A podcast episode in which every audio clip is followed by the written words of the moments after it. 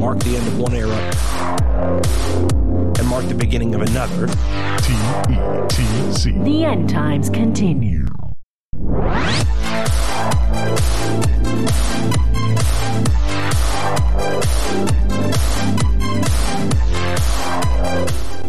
Welcome, welcome, welcome to the End Times. Continue recording on this, the 28th of January. I am Dean-O, and you are. And I am Ace. Man, I have one question for you, Ace. Yeah. I have one question. It's a question to which Yeah. I demand, I deserve an answer. yes. All right. Why haven't you played Palworld yet?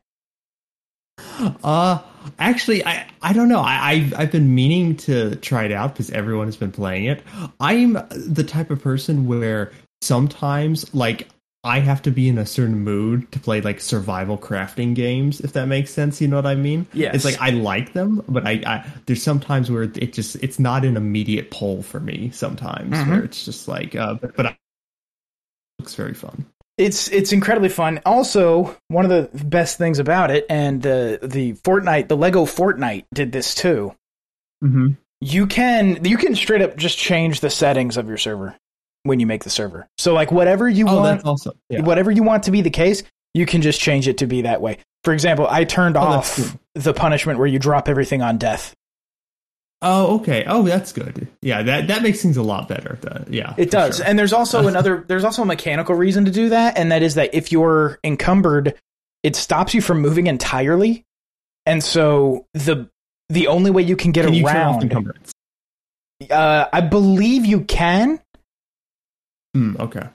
but the only way I think all the settings are there, dude, like everything. Um Okay. Yeah, I, I hate encumbrance in video games. It's probably terrible. the mechanic I like the least in any vi- in any video game that has encumbrance. It's like I either try to mod it out or just like tweak it in the. it turns into a quality of life issue at a certain point. Now, I really personally have yeah. left it on because it's a stat and I like being Mhm. able I like having to make that trade-off to min max stats. Sure. Um, yeah. Sure. So I think it's fine from a gameplay perspective, but also there's a way around it. And that is you can Mm-hmm. still get around if you're encumbered with the grappling hook. Mm. You can grapple to a spot and it'll still pull you there. So you can still Okay. get around if you're encumbered, but the problem is the grappling hook is a little buggy and you'll get caught on the environment sometimes. So there is a mechanical reason to turn off dropping things on death, and that is that if you are, for example, if you're moving your base, you're going to be over encumbered. And so you're going to have to Mhm. use the grappling hook to get to a chest. But the problem is that you're you're not going to be able to do that. You get caught on a piece of the on the piece of the environment, and you're going to have to go to the respawn button, basically, and just kill Right. yourself. Well, Yeah. Okay. you would drop everything. so there is a mechanical reason not to leave that on, even though for me I Sure. just turned it off because I don't like that punishment. The punishment is that I died. Yeah. Right. Having to run back to Yeah. get my stuff is not. That's just an annoyance. Right. Yeah, yeah. I feel like you know, just this goes for like the whole genre of like survival games and craft, uh, like build crafting games, where it's like I like the challenge of survival the first time I play, and, and this is not Yep. this does not change no matter how many survival games I play. Whatever it was, like for me, it was Minecraft. Right? It's like I enjoyed survival the first time I played Minecraft.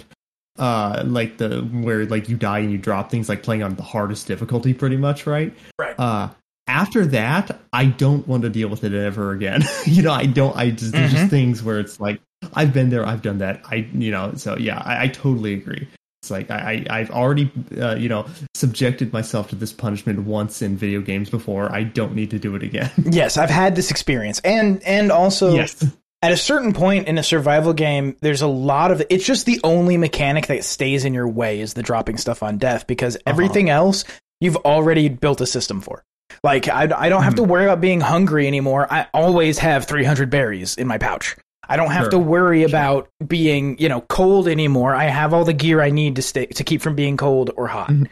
Like I, I, everything else ends up getting systematized away, except that one thing, and it's like that's just a pain in my ass now. It's not even Yeah. fun. Right.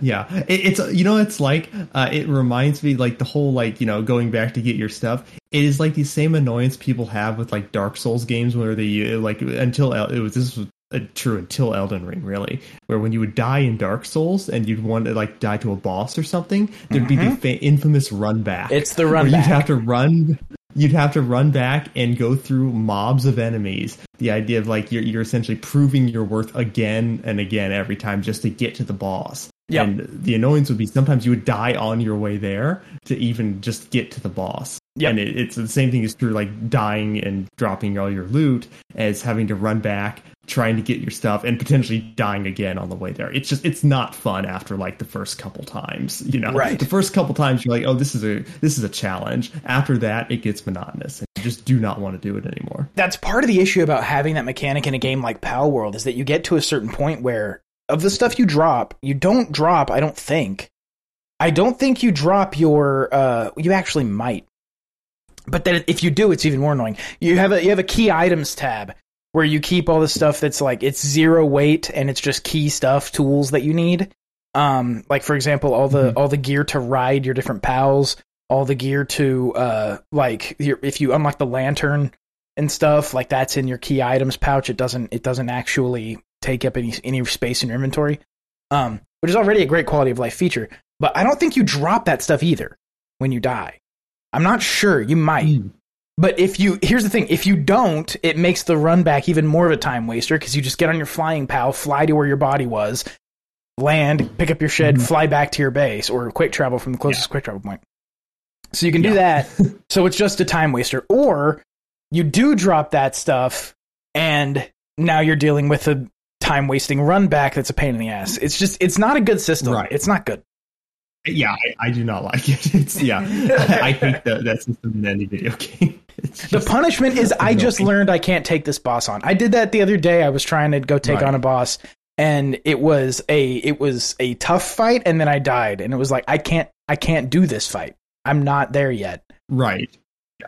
Yeah, exactly. When I play a game, I want to be challenged by either other players or the AI in the game, not the like not like the mechanics of running back and getting my stuff. That is Right. just it's not that's just not fun to me. So yeah. yeah i always turn it off. But anyway um it's a very fun game. I definitely recommend it. And you can turn off all the shit that annoys you you can just turn it off. I turned off decay. Outside of your base's radius anything you build will decay over time and eventually just disappear. I turned that shit off.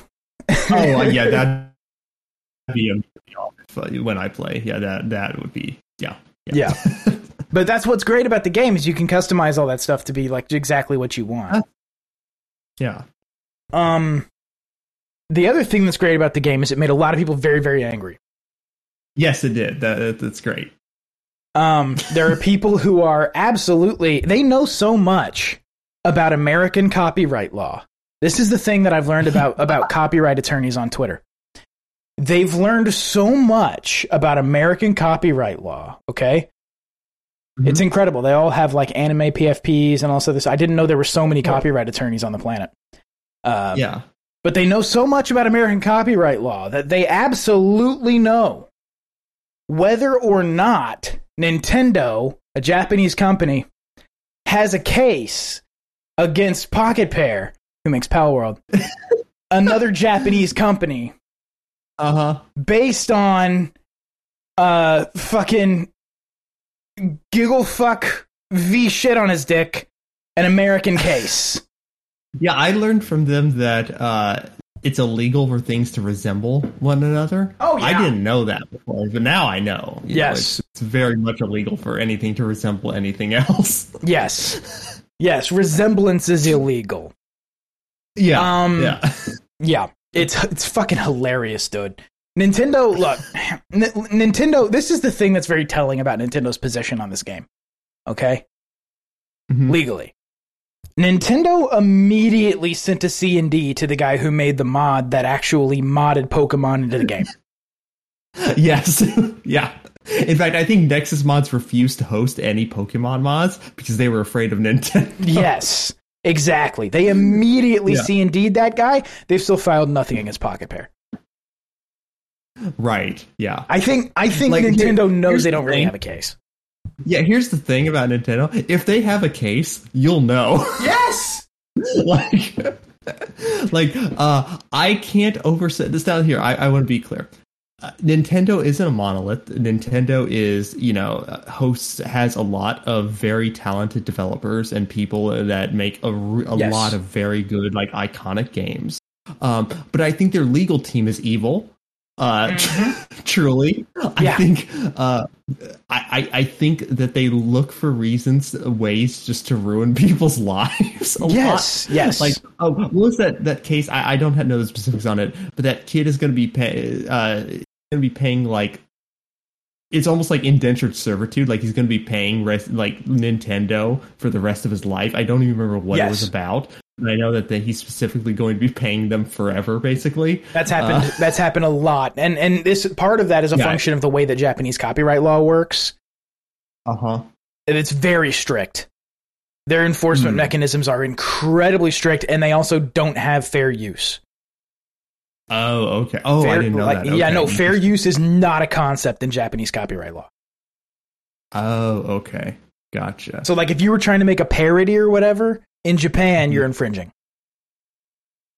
Oh wow, that's wild! I didn't know that. So the so so Japan just doesn't have parody then, right? Or legally anyway. Well, they're Oh. they have. This is actually an interesting thing. This is actually a really interesting thing, and it's really interesting because it ties in with hentai dojins. So this is something that's actually kind of fascinating from a legal perspective about hentai dojins. Okay, it seems weird, I know, but it really is interesting. Uh, yeah. okay, so a lot of hentai dojins are parody material.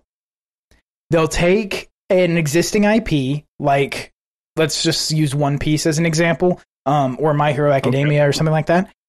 They'll take an existing IP and they'll make a hentai dojin out of it, and it's it's basically fan fiction right? but it's it's it's a hentai dojin. Okay, so these these hentai dojins are technically infringing. uh huh. Okay, Right.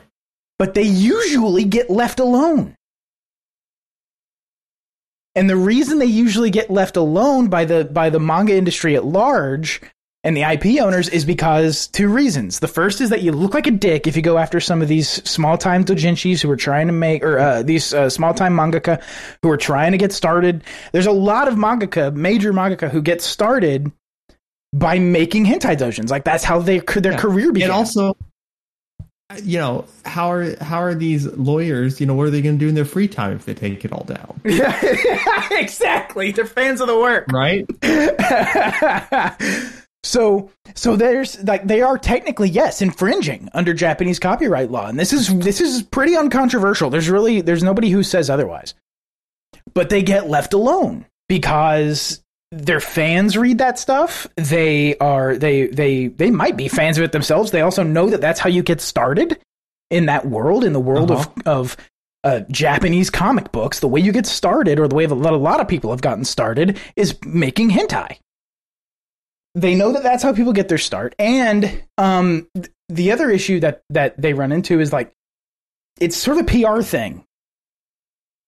If you go after the people who are making these hentai dojins, you're you're you're going after something that your fans like. A lot of the time, and Oh, right. and there's very few companies that are willing to do that. I mean, one, one of the only ones is Nintendo. Really? Right. Well, I mean, because they, you know, they can like they they, Yes. they know that you know they have a dedicated fan base, uh, and it's like, yeah, yeah. That's why nobody makes Pokemon hentai dojins. That's why. Is because they know that Nintendo will come for them. Oh, okay. I, I mean, I, I never really knew that there were or weren't. So I, so I, Well, but I guess. I, oh, yeah, I mean, I don't know for a fact, but but the I've heard It sounded makes. like you knew for a fact. It sounded like you knew authoritatively. Not from personal did not. experience. You searched everywhere and you can't find them. And I, yes, I, was looking I submit to your authority. Yeah. yes, I, I was I was looking. I, I it was exhaustive. I wanted a particular. I wanted a, a particular dojin that had to do with Vaporeon. Um,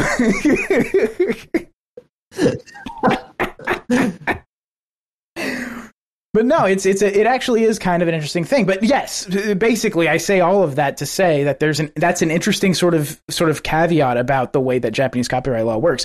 Yes, if you're making a parody of a thing, you can you are technically infringing, but at the same time, whether or not it gets enforced is based on other stuff. You know what I mean? I gotcha. Yeah. But the idea is that I mean the, the thing with Nintendo is like it, Nintendo will always enforce. Yes, yeah. It's like uh, Nintendo. I'm sure. Uh, you know, I don't know if they do. Probably not. But you know, I if if it came out, let's say that Nintendo had like a SWAT team in black site somewhere, I'd be like, yeah, of course they do. Yes, exactly. Fucking Nintendo had a representative at Guantanamo working with DeSantis. Right. Yeah. Um, but yeah, so that's that's kind of an interesting angle to it. The other angle that's interesting is that Pocket Pair has made a game before. It's like it's kind of like Among Us, but it's about guessing who is an AI artist. I'm not sure how the game works. But oh, I heard about this. Yes. Yeah. Yes, but it uses generative AI as Yeah. part of the game. And people are very, very upset that Pocket Pair is being so successful right now because Uh-huh. number one, they think that Pocket Pair used AI to come up with the designs for their monsters, which is possible, but Yeah. I- there's no proof of that. No.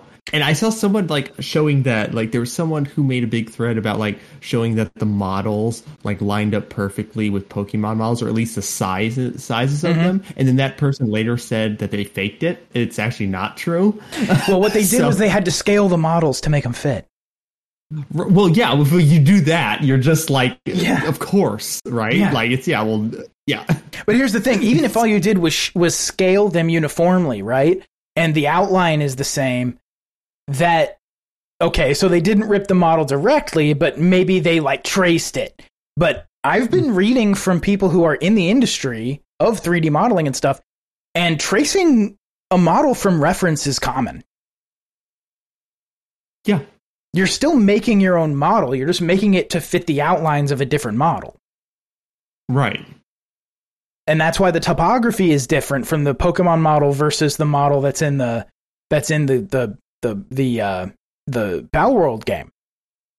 Is Mhm. because like even if even if the even if they traced it right, whether or not that's a theft of some kind is really in question. Because I've seen a lot of people in the industry saying, "Yeah, no, we do that all the time. Right. Yeah. We trace reference Yeah. all the time." yeah, people were very they were big mad about this. Uh Yes. it was really funny to watch actually. Uh and you know look I, the whole like ai art thing right? We, we've talked about this before but and this may be a hot take. I don't know how many people are going to agree but you know it's like whatever this is my take about it. Um i don't believe that there's necessarily any major distinction between what the AI is doing when it is like generating an image versus what a human being does when they are, um, you know, thinking up an image or something. Yes. Now, I'm not saying the AI is thinking, but I, I'm saying that the the, the mechanical process uh, is similar. And and what I mean by that is, I don't believe that humans as just a general rule or as as a universal rule actually. I, I don't think that human beings can create ex nihilo. And ex nihilo means like out of nothing. I don't think like human beings are this thing where like you know we can just create something uh that just does not exist prior to them thinking of It's it It's kind of the and what i thing mean where by go ahead like I, I I agree with you, and to illustrate that, it's like you have the, the think of an apple, right? Think of the shape of an apple and turn the apple in your head, right? The it should be shape rotation shit. Okay, Yes. think of a thing that doesn't exist. right exactly It's either going to be a thing that does exist, or Yes. some combination of things that exist. So, like, uh, Right, like, exactly. uh, well, So, like, a, a yeah. pink elephant. Well, that's just an elephant, and you With made pink- it pink, which is also a thing pink. that already Yes. exists. Right, exactly. So human beings, I don't believe they create ex nihilo. I think if you want to use creation in more of a loose term, that's fine, right? Um, but I what I when when I hear people say create, uh, what what I take that to mean is that you you took the already existing things, or maybe your the concept of things, right? So like the the things in your imagination, and you just reconfigured them into new uh, complexities, right? You you re- you took like for example something basic like a tree and you turned it into a chair or something like that, right? Um, A tree, but the but So- those branches are hands. Okay, well, it's Right. branches and hands. That's things that exist. right, right, exactly. So you could say that the chair, in some sense, did not uh, exist in in like the natural world, and that's true in its natural state. But just because human beings can come up with ways to like transfigure things out of their natural state, that doesn't mean we're actually creating something that did not have the at least the capacity to exist uh, in in that form. or that So, we're not referencing something else even conceptually to to get right there. exactly exactly yeah yeah so Yes. um i don't think like it's like uh if we took like you know a person with a like some type of like you know ai image that's like sampling other things it's like yes it's sampling other things so are, is every person who is using their imagination. Anyone who like like if they're thinking of something and let's say you're, you're right so like when we say that someone has, has a unique vision or something like that or someone has you know um, something unique what what I always take that to mean is that they have they've created a configuration that we have not seen before but those things that make up the configuration all existed prior. Those Mhm. things that you know what I mean? Like the arrangement is new Yes. um uh and that's that to me is uh creation in a loose sense i don't you know so this when these you know people when these artists talk about this uh the ones who are very mad about ai art it almost seems like they're applying some type of like magical quality to humans and Yes. look, I'm, I, I've I've been very clear that I, I think you know that there is something impressive about art that comes from humans that cannot be replicated by AI. So I don't want to come across as I'm, I'm like dismissing the human element to that. But but I, I think these uh cri- um, these critics of AI art um, talk about it as if humans are somehow magic. Um, I in think the it's- sense that there is some amorphous quality. Um, go ahead. Uh, I was going to say I think it's from from the artists who complain about it. I don't think they're saying there's they're saying that there's Oh, something yes. magical in humans. They're saying that there's something magical in them. It's a narcissistic thing where it's like Uh sure. I I think that's I think that's possible. Um, but I- but I, I've at least seen them say that may be like their like a hidden meaning or like a meaning that uh, they have when they say that. But I've seen them talk about like it will never be as you know uh, that it's not creating like humans create, which I, I think that's just incorrect. I, I think that you know it is learning and uh, in the same way that or in a similar way at least that human beings uh, um, process information and like integrate it. at a very Um, mechanical level, right? Like let's take um and I think I used this example before when we were talking about this in in uh, in uh, the group chat outside of uh, the show, but um let's take the example of like comic book art, okay? If you're if you're a penciler for Yes. a comic book. You begin learning that craft when you're first learning how to draw. Most people, and this isn't universal, so I'll just say most people who I know of who are comic book artists learned from first copying other people's work. And when I was a when I was a kid, I did a lot of this. There's a I've got sketchbooks full of me just copying, basically not tracing, but copying, uh, like Todd Yes. McFarlane stuff. Oh yeah, Uh, like that's that's that's what I've got. I've got shitloads of sketchbooks full of that from when I was a kid. yes, So that's kind of how you start. And then um eventually as you start to learn more and you realize it's very important, oh, I have to learn what anatomy is. I have to learn how bones work. I have to learn all this stuff. Then you draw skeletons. Over and over and over again you draw skeletons, you draw skulls, you draw muscles, you draw you draw the way that muscles move. Over and over and over again you do this until you get good enough at it that someone's willing to pay you. And even then it's not it's not often that this is coming from just the mind alone. There's a lot of people, a lot of comic artists who will use armatures or they'll make faces in a mirror to try and see how an expression should look. Or they'll do things where Oh, they're right, using yes. reference. Absolutely.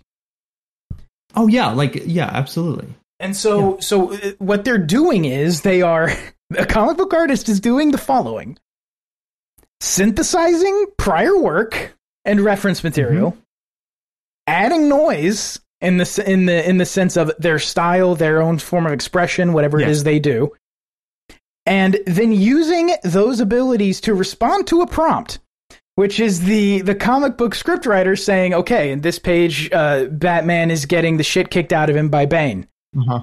and so they Right. have to draw that and and that's the that's that's ha- a comic book artist is doing the same thing that ai that an ai generative art program does you're right on a mechanical level it's the same thing Yeah. Uh it's it's just like, you know, if if you take things from uh just from the world that already exists, right?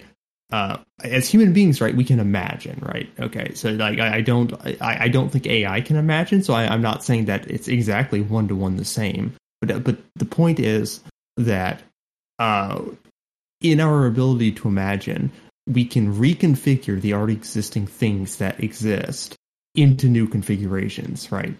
yes Um, and it seems that the AI, uh, not through imagination but through other means, is able to do the same mechanically. yes Uh, um, so it, it's it's it's it's just one of these things. And look, strictly for also, I, I do want to just make clear from a libertarian perspective, th- this is not theft in a literal sense that we mean no theft, right? From a libertarian point of view, theft is the depriving someone else of something that they rightfully own. The, you're, Scarcity. If someone copies something, yeah, exactly. It is, it has to be something scarce because if it's not scarce, then you can't really deprive someone of something that they have that is not scarce to them. which limits um, it to things that are physically extant not ideas Cor- correct, correct. So like it's not actual theft uh, because nothing has been deprived from someone. Like if someone copies you, you still have your drawing. Like if someone like like Dean, if you draw a picture and then I draw a picture that looks just like yours, I didn't steal your picture. Uh, you know what I mean? Like you still have it. Uh, you still have your drawing, your picture right there. Um, um, so uh, people like like ideas, things like ideas or forms, or like, I should say non-physical forms, cannot be like actually stolen from. You can't Yes. deprive someone of that. And by the Um, way that's not um, to say that there's no way to police that kind of behavior that kind of behavior is Yes, I was- policed especially online by clubs. norms. Yeah, comedy clubs. uh, Yes. got a great example, dude. Comedians are a Yeah. great example of how that stuff gets policed. Yeah, like uh, you know, in a colloquial sense, when a comedian steals another person's joke or steals another person's material, you know, maybe if it's just one joke, maybe it, you know they it'll be seen as you know um, happenstance or something like that. But if there's a if they can see a pattern of like stealing material, um, um, usually they will be barred from comedy clubs like that. Yes. That's just like in some type of like unspoken rule. And, and you know, you can you can police in like a free market setting where like if like let's say artists wanted to unionize or something like that and then they were saying hey we're not going to work for you um, if you use uh, these type of programs or, or you know if you just try you know do whatever now how will that work out i you know I, i'm not going to say Who knows? but i th- there are there are ways you can you know take steps to do that uh, you can police that without like government regulations Yeah. Well, people like were that. freaking out about it Oh. with voice actors when the finals came out. But I and I got to tell you, man, as okay as the finals announcer voices are, they're very Mhm. obviously not a real actor. Like the like Oh, the, the, the yeah. voices are the the inflections all wrong in places. It's not Yeah. it's not particularly good. It's fine for background noise and it relays information, but it's not quote unquote acted at all. well did you see the screen actors guild actually sold out voice actors Yeah, I did see that. I thought that was kind of funny. I know. I feel. Um, I feel kind of bad for them, but at the same time, I'm just like, man, you guys were pissing and moaning and saying, "Oh, you got to support SAG and you got to support AFTRA, you got to support all these things." Everybody was talking that mad shit, and then they fucking sell them out, dude. Um, but yeah, no. So like, you know, everyone getting all uh, uppity and mad about this. So here's the thing, right? I start losing a lot of sympathy once I can see the strains of Ludditism come out. Oh, Uh, once I can see that a person is just coming at this from a Luddite perspective, and they're they're just they're extreme. Now, look, it is there. I, I don't want to be completely unsympathetic here because there, you know, if you're a person who let's say um uh like you're an artist and this is not just like you know a really passionate hobby for you and i don't mean hobby in a dismissive way some people say hobby in a dismissive way and i, I i'm not trying to um uh, say it like that yeah. uh, but if it's just a you know a passionate thing you do not for money or not just for money let's say um you know y- you shouldn't be threatened by this but if you are someone who did this as like a light as like you know a career type thing i can understand like feeling like oh man this is a really you know this this is going to be very bad for me. Yeah. Yes, exactly. So I can completely understand that. Um, when I when I lose sympathy is when they're immediately like, uh, "That's why we, we need to stop the progress of this, uh, because I have to be able to make money uh, for what I'm doing." It's like, Right. no, that's uh, if we had that mentality, you know, we never would have invented any technology because we would have had a lot more jobs had we not. You know how many people would have had to have been working all the time with day in and day out with no weekends, you know, no days Mhm. off uh, or anything if we all were just still like, uh, you know, um, putting sticks in the mud, Uh, you know, you know what I mean? Yes. Yeah. Uh, so it's like, yeah, no, you you don't get to like stop progress just because uh, you know uh, there could be some economic impact to you. I, I just I just disregard that.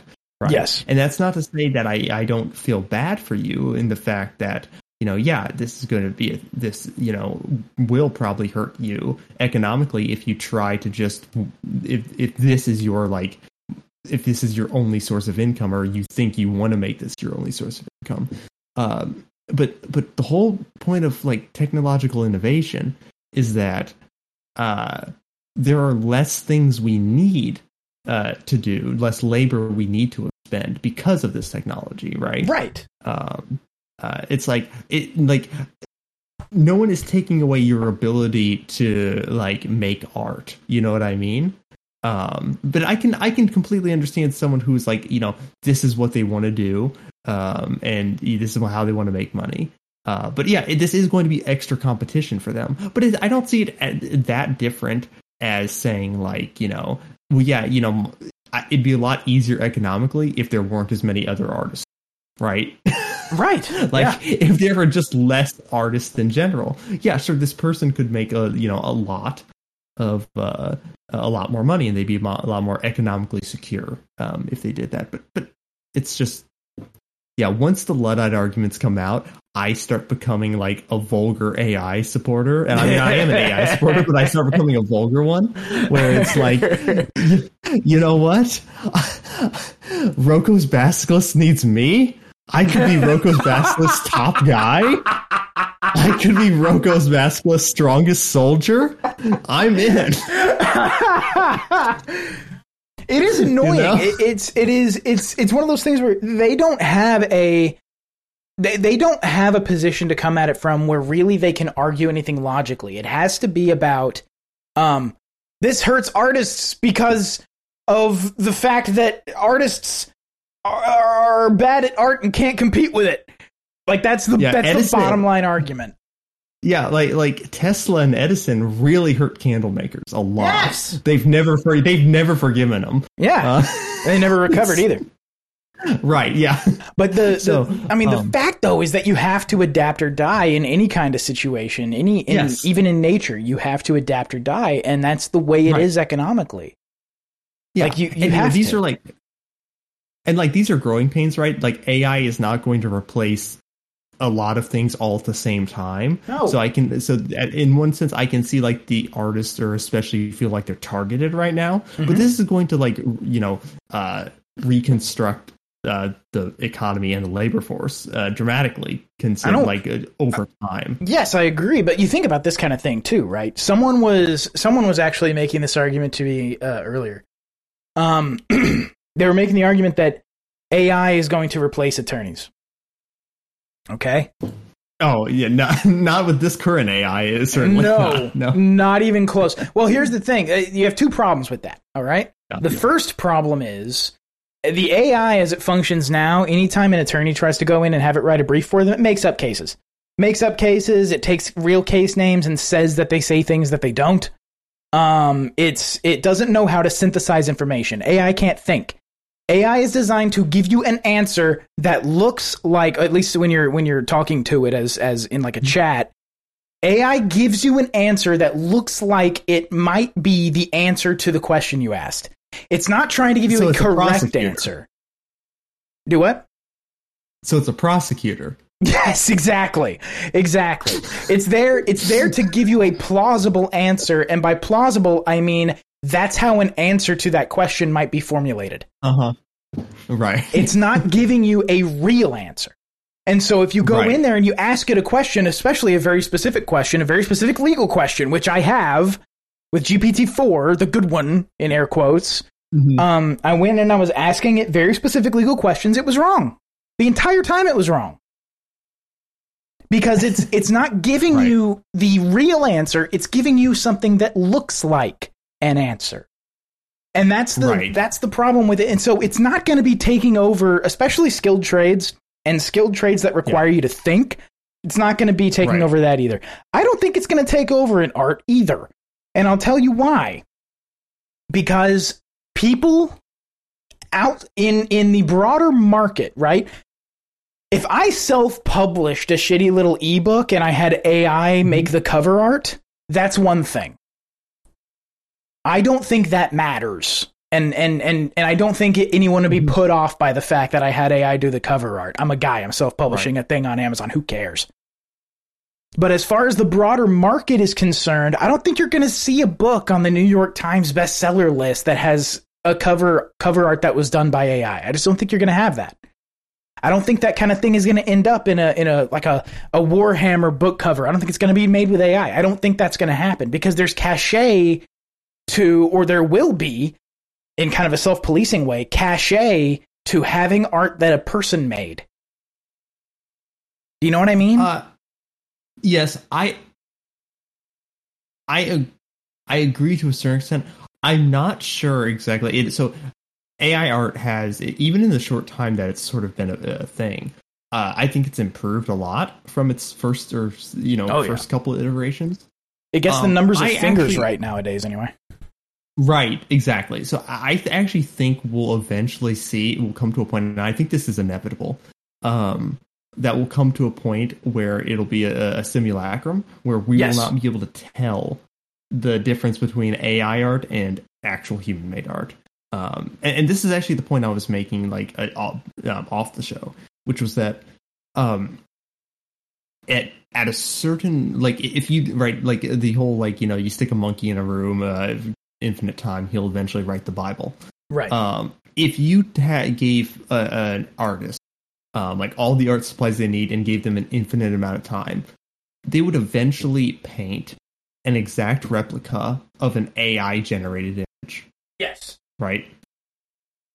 So I think we're going to come to a point where it will be nigh impossible for um for people to tell what is AI art and what isn't. Maybe there will be some tell, but I think over time it'll be much harder to see, which is going to make artists actually really paranoid, probably. Oh, yeah. because it's like before they can say whether an art piece is good or good or not, they need to like know if it was AI made, which is ridiculous, really, to me. Uh, you know, Yeah, well, that's the thing, if you were to ask-? If you had one of these anti-AI Yeah. people, let's say you had them on the hook in a, in a Twitter argument, and you sent them a picture. Let's say you sent them a picture that's just some like uh, unknown like DeviantArt artist or something like that, but you pulled it Mhm. and you sent it to them and you said, "Do you like this piece?" You know Uh-huh. their answer is going to be, "That depends. Was it made by AI?" Right. And it's yeah. like, why no, I is didn't that ask you that. I asked you, do you, yeah, is it aesthetically pleasing to you? Right. Is the image aesthetically pleasing to you? Yes or no? Uh, it's like, well, I need to know who made it. No, you don't. Yeah. It's like, does the food taste good or not? It's like, well, I need to know who cooked it. It's like, no, does the food taste good or not? Hey, I need to sit down and really work on a drawing. That's my drawing that I do. Okay, so it can't be it can't be reverse searched on TinEye or anything. I need to sit Mhm. down and really work on a drawing, make it look really good, as good as I possibly can, and then send it to people and say, "Do you like this?" Right. and see what their response is. No, no, dude, you gotta you gotta mess up the fingers just a little bit. Yeah, yeah. Have the fingers finger sort of tweaked in just the wrong direction. Oh, it'd be hilarious Yes. to have them do Yes. the thing where they do red circles, and it's like, here's Yeah. why this picture's AI. No, motherfucker, I drew that. I can send you the PSD Yeah. right now. Right. Yeah. Uh, oh, that would be funny. uh, yeah. No. Yeah. um. That would be really funny. No, I, I just think that you know I, I, I was even I was watching a video of someone talking about AI art, um, and, and they were they were like against AI art, um, and like their whole thing was trying to like uh make apologetics for the Luddite movement. Like they were saying, no, no, it's not that the Luddites were anti-technology. They just wanted to maintain their you know their jobs, their standard of living. It's like yes, I, I you I, I know that. Uh, you know, uh, I don't know many people who were opposed to Ludditism that thought that they just hated technology. It's like, no, they hate it for a reason, which is that they wanted to keep their jobs. It's like, yeah, that doesn't really uh, redeem them in my eyes. Yeah, it doesn't. It doesn't make it you know? better. No. Uh, it's like if we had applied this universally, we would still be living in caves as human. beings. Like we, we would Oh, have yeah. never advanced ever. because you can apply this to any technology. Every type of technology is disruptive disruptive to the economy. It all always is. Every time, Well, like you think all, about- anytime you can reduce it because what capital uh, does is it reduces the amount of labor you need to um, produce a given thing. Yes. Right? And if you don't need as much labor to produce that given thing, that means you those uh, extra labor jobs you had previously used are now not as necessary. They can either be let go entirely or move to different departments of your industry. Right. Um, yes. I've seen the and- argument. this is a this is an argument that I kind of like. I've seen the argument that the the economic necessity of slavery was going to go away regardless Yes. as uh as technology in agriculture advanced. Oh yes. Like as soon as you don't Yeah. need people to harvest crops, that would have gone away. And it's one of those things that I find I find that argument so interesting. Yeah, I don't think it um it, it would have eliminated slavery entirely, but chattel slavery, uh, yeah, I, I think that you know like maybe they would have had slaves as like you know uh you know um maids or or something like that, right? Um, Yes. still, but even then, I think there are technological advancements that would have also eliminated that. Yeah. Um, Well, you think about Um, all the think about all the all the all the TikTok trad wives who actively avoid getting things that make home life easier, like a washing machine or uh or or or a dryer or anything that makes your home Mhm. life easier. They actively avoid it specifically so they can do more work. Yeah, right. Uh, it's like uh, I, I'm telling you, man. The uh, a, a lot of people who like are, are somewhat shocked that oh my god, there's like some like classic liberals uh, that I, I follow um, that are like like I can't believe the right is like turning against capitalism. It's like no, this strain of the right has always hated capitalism. It's always been their enemy Yes. because they for a lot of them uh, they apply the protestant work ethic uh, as a deeply held uh, source of meaning for them yes. and anything that can essentially reduce the labor in order to get the product uh, they don't like right It- like like That's a good way to just put it as a source they- of like personal they- meaning.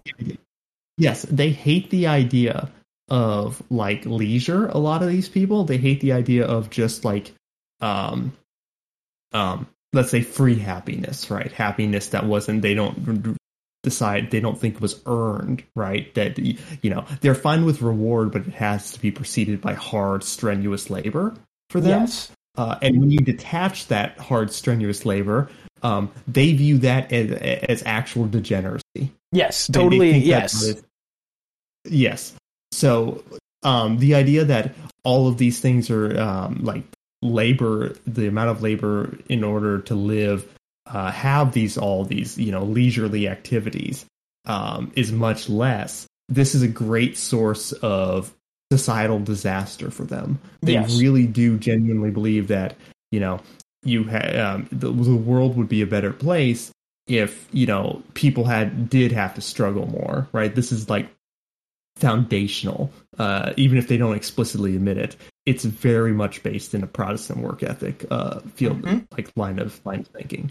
Um, and, and that's one of the big reasons why they hate capitalism they think it's a, uh source engine for degeneracy and from their perspective they're right Yes. you know like from their definition yes it's true yes uh, capitalism is great uh, well n- not from their perspective but i think capitalism is great because it allows people to live more le- uh, one of the reasons the only reason uh, but it, it allows people to live more leisurely lives Mhm. uh, while you know um, producing less effort in order to uh, provide things that would have been impossible to provide um, without you know maybe impossible entirely but certainly without like thousands more laborers than is needed today to produce that a single given thing um, it's just it's just yeah uh, but yeah that that's why they hate it uh, and uh, I think they're going to lose, as I think all Luddite movies are, are um, uh, inevitably going to lose. But uh, but yeah, Yeah, I agree with you. And and it's a it's going to be hilarious watching what happens. My only concern is that they end up because what they're attacking, what they're doing is, and this is an interesting thing to see leftists do. Because there's a lot of these people who are Mhm. like very, very hard leftist types, and one of the things actually that drives them, they have a oh yeah, a lot of a the, lot of the uh, AI haters are leftist. yes, and part of it is because of the labor the- labor theory of value. They think that they think Oh, that yes, because a didn't you touch on human? Yes. being didn't make it, didn't spend time making it, it is not valuable and shouldn't be bought or Yes. sold. Thank you, thank you so much for reminding me of that because that was a topic I wanted to bring up and totally forgot about. Yes, the labor theory of value is embedded in a lot of these artists' ideas of value. Uh, right? They think that well, if the human being did not struggle to make this, or you know, put like hours and hours into it, it's just not as good. on that score, they kind of have Uh. the same perspective as the as the right wingers with the Protestant work ethic. Like Yes. the- it's the it's No. the it's coming the from a slightly different place, but it's the same Right. result. Like Yeah, it's it's the horseshoe. yeah. exactly. um but yeah no uh because yeah for them uh uh they see right that's why because they don't view what the ai is doing as labor so therefore it it, it can't be you know it it can't be uh any source of value right Yes. uh the, these people are really turning me into a landian anti-humanist the more i talk about this uh, um but you know you know it's it's funny though because it's like the uh the um yeah so i i would just wonder would these people think that okay let's take the same image right? Let's let's imagine that two people drew the same exact like uh um piece of art. Um and but one of them drew it significantly faster. Like one drew it in an hour one drew it in 10 hours right? Okay. Uh are they both equally valuable or do you think the person who struggled more is, is had put in more value to it? You know but, but here's the whole thing right? The objective the like the labor theory of value is just so preposterous that it's hard when you start talking about it with people like it's more of just a vibe Yes. it's not any actual like or at least how most people understand it how most people hold to like their version of the labor theory of value. It's just a vibe for them. They don't actually you know you know when you when you pin them down on this it's like well i yeah i don't know. Maybe some of them would say that the one who struggled more uh did have put more value into it. But it, it's just like you know it's like uh I, I think that they're holding on. It, it- well, it's like you know, people are getting mad at what uh, Asmongold said about how like Oh, was trying to lie yeah. consumers. he that blew up.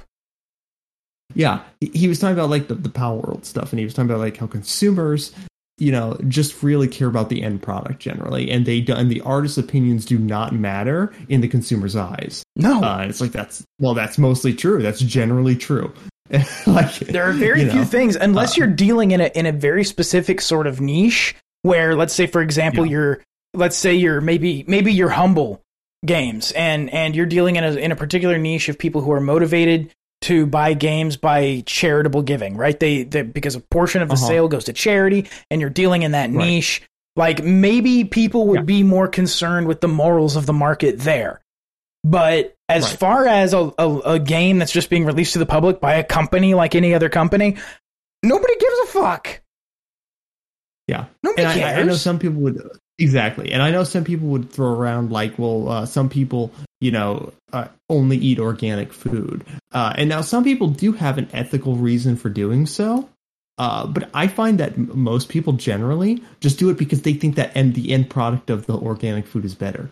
yes, someone told them that that's better food. Right. Yes.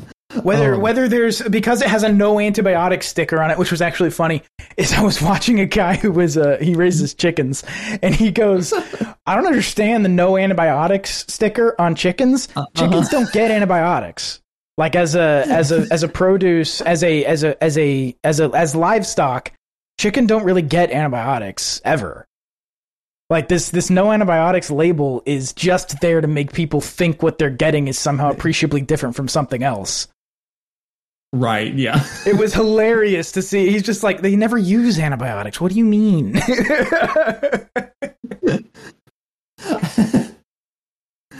yeah but it's it's like yeah uh the like if you draw if you like make a piece of art and it's personally valuable to you it's personally valuable to you they, like no one else's opinion can change that right uh so in that in that sense like you know it uh it doesn't have intrinsic value in an objective sense but it still has value to you the, the artist who, Right. who, you know produced it, whether anyone else likes it or not that is true but it doesn't mean that uh, it is inherently valuable, as in people would be wrong if they did not value it. Because that's what that means. If there's an, if you want to say that inherently value, something is inherently valuable, you're saying that people are wrong if they do not value it. exactly. Um, yeah. Um, I, I thought it was I thought it was fascinating just to see how people were responding to it, and the the just like that the asthma the Asmongold video blew up, and Yeah. I mean, here's the thing too. What what the and it's a point that Asmon makes, and I think it's well made, and that is the. I I want to draw a distinction between this and the I think we should improve society somewhat comic, okay? Because there is a distinction here. Uh huh. The Asmon's making the point that the market broadly does not care about the moral issues with a product, hmm okay? And about that, Yeah. he is correct. He's not saying there are Yes. no moral issues. He's saying the market doesn't Right. fucking care. Right. It's not like uh, people buy iPhones. You know, they're, they're like dubiously sourced sometimes. Yes. Uh, Yes, yeah, yeah, child labor in a cobalt mine in Congo, right. And and yet the, the people still buy the fucking iPhone because it's like oh, this is iPhone, I like it. Okay, cool, but you're not, you don't have, you don't care about the morality of the product. You care about the product. Mhm. That's everybody. hmm And and there were there were people who were making these arguments about this AI art stuff in Palworld, and it's just like, well, you guys don't care about artists losing their jobs, and blah, blah, blah." and it's like, no, no, literally no, I don't care. I, Right. I care about the product. People Just like you do with your even though that was iPhone. Putting, yeah, people bought light bulbs even though that was putting candle makers out of business, right? People Yes. bought cars even though that was putting like horse and buggy uh, out of business, right? Like, That's like, another interesting thing. You know, there's the the Henry Yeah. Ford quote where he's like, uh, he says, uh, "I didn't ask people if they wanted a car." Because if I'd asked people what they wanted, they would have wanted a faster horse. That's right, exactly. Yeah. It's it's the the market doesn't care, and not only does it not care, it doesn't know what it wants. Right, yeah, So somebody just has to make a thing, and maybe it hits. And that's what happened in the case of Palworld. Somebody made a thing, and it Yeah. hit.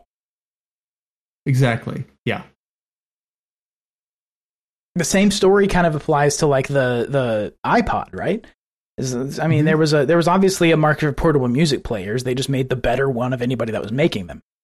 Yeah, sometimes like people make things too soon, like the Zune, right? Like that was like yes, like the Zune. uh, um, yeah, I just thought that that's it's that's such an interesting thing to see, and the the the the point that you made about the AI artist thinking that there's something magical about about a human ability to create something that Mhm. hasn't existed before is is it's well made because I think it's absolutely true. They do think there's something magic to it. this was um this was a point actually that overlaps I find with actual homestead theory, like uh like with um and and this goes into like some sloppy language uh, that uh, like some like nitpicks that I have with that John Locke. Um and, and I I I remember um uh, it was Stephen Kinsella that actually like uh, brought these up, and I just started thinking about more. And it's like, yeah, no, he, uh, he, like it's not that when we like from a libertarian point of view, when we homestead something, it's not that we're creating something, right? It's not the No. it's not creation that gives rise to property rights. It's not. In fact, if you really think that, then the whole idea is just kind of uh, insane. Because one, on one hand, uh, right, it, let, let's take even creation in a loose sense. Let's say I make a chair out of a tree. Well, if you're saying that creation is what gives rise to like property rights, well, then that would imply that I did not, if I cut down the tree and chopped up the wood, that I really wouldn't own the the or if let, let's say let's you know let's say I didn't let's say I just found the chopped up wood and no it was not owned someone just abandoned right let's say I just found it and I carried it to my uh, log cabin or something and I was going to like uh, make a chair out of these uh, you know just uh, chopped up pieces of wood under a, a creation theory of property rights I wouldn't own the law like the the um the pieces of wood until I made the chair Right. right? Because I didn't create the logs; they were just laying there. I just grabbed them and took Yeah. them. Once the chair But is obvious- once the chair is complete, that's when you own the chair. But you never owned Right. the wood to begin with. right, exactly. Yeah. Uh, or uh, or I have bad news for them about uh, our bodies. Right, Yeah, I didn't exactly. Create my body. Well, that's kind of the Yeah, thing. So yeah. if you the the the obvious sort of response then is that okay, if it's not creation, then it's the word that I always see used is incorporation. Yes, incorporation. Yeah, you incorporate things into your ongoing uses or ends, and that is what gives you uh, the best claim, uh, as long as you're like the first person uh, or the uncontested or an uncontested person at least uh, Right. to use a resource. Yeah, yeah. So that's yeah. That's yeah, interesting. it's just that it's just that you know as human beings, uh, just the, tying this back into AI, we don't we just take what it ar- already exists, um, and we have a our imagination allows us the ability to imagine what could be, what thing they it, our imagination just takes what is and allows us to see how things could exist in another alteration Right. right um um uh, it's almost a little bit uh, in, in like kind i'm not a platonist but it, it it does it does have like a platonist type of thing where it's like these forms exist even though they're not actual right now concrete. Mhm. uh and our imagination allows us to see to some extent uh how uh, the that the what these forms could be. Um um and configure the concrete i- from the potential to the actual. Um uh that that to me is what creation in a um, is it's not this like ex nihilo you know Yes. this thing did not exist in any sense at all and now it does uh, It's that, that's never just alteration. made any sense to me yes Yeah. it's all alteration yeah That makes that that does make much more sense. Speaking of property. Yeah. You want to Yeah. talk about a property dispute? oh sure Okay. So something has happened at the Texas border. Oh yes Let me let me let me begin by adding context. So a, a while back, Texas basically uh, uh, made a I can't remember what it was. I, I think it's a it's like a like a declaration or something like that. But basically, Texas decided to say we're being invaded. This is an invasion, and they use those words very particularly. And they said we're being invaded. This is an invasion of illegals across the southern border. Mm-hmm. Okay. So Texas starts putting out razor wire along the border. And what and they block federal uh uh uh customs and border patrol agents from getting out into the Rio to like help people who are in distress. Uh huh. So they they they all of this goes on. The federal government basically tells Texas, "Get rid of the fucking razor wire." Texas says, "Nuh-uh." So the federal Uh-huh. government takes them to court, and the court says, uh, you, you "You don't have to get rid of the razor wire." Or no, maybe the court said they do have to get rid of the razor wire. Anyway, it gets appealed, and the appeals court says, "Okay, you, you don't have to get rid of the razor wire. We're gonna we're going to basically have a stay on this case. Nobody has to do anything until the actual legal issues here are resolved. And then they the federal government appeals the Supreme Court. The Supreme Court says, no, they have to remove the fucking razor. What are you talking about? of course they have to remove the razor wire. You're the federal hmm. government. It's your border. Yes, they have to remove the razor wire. so Texas is now fighting this as if, and Greg Abbott's made statements and stuff, and Texas is fighting this and all this other stuff.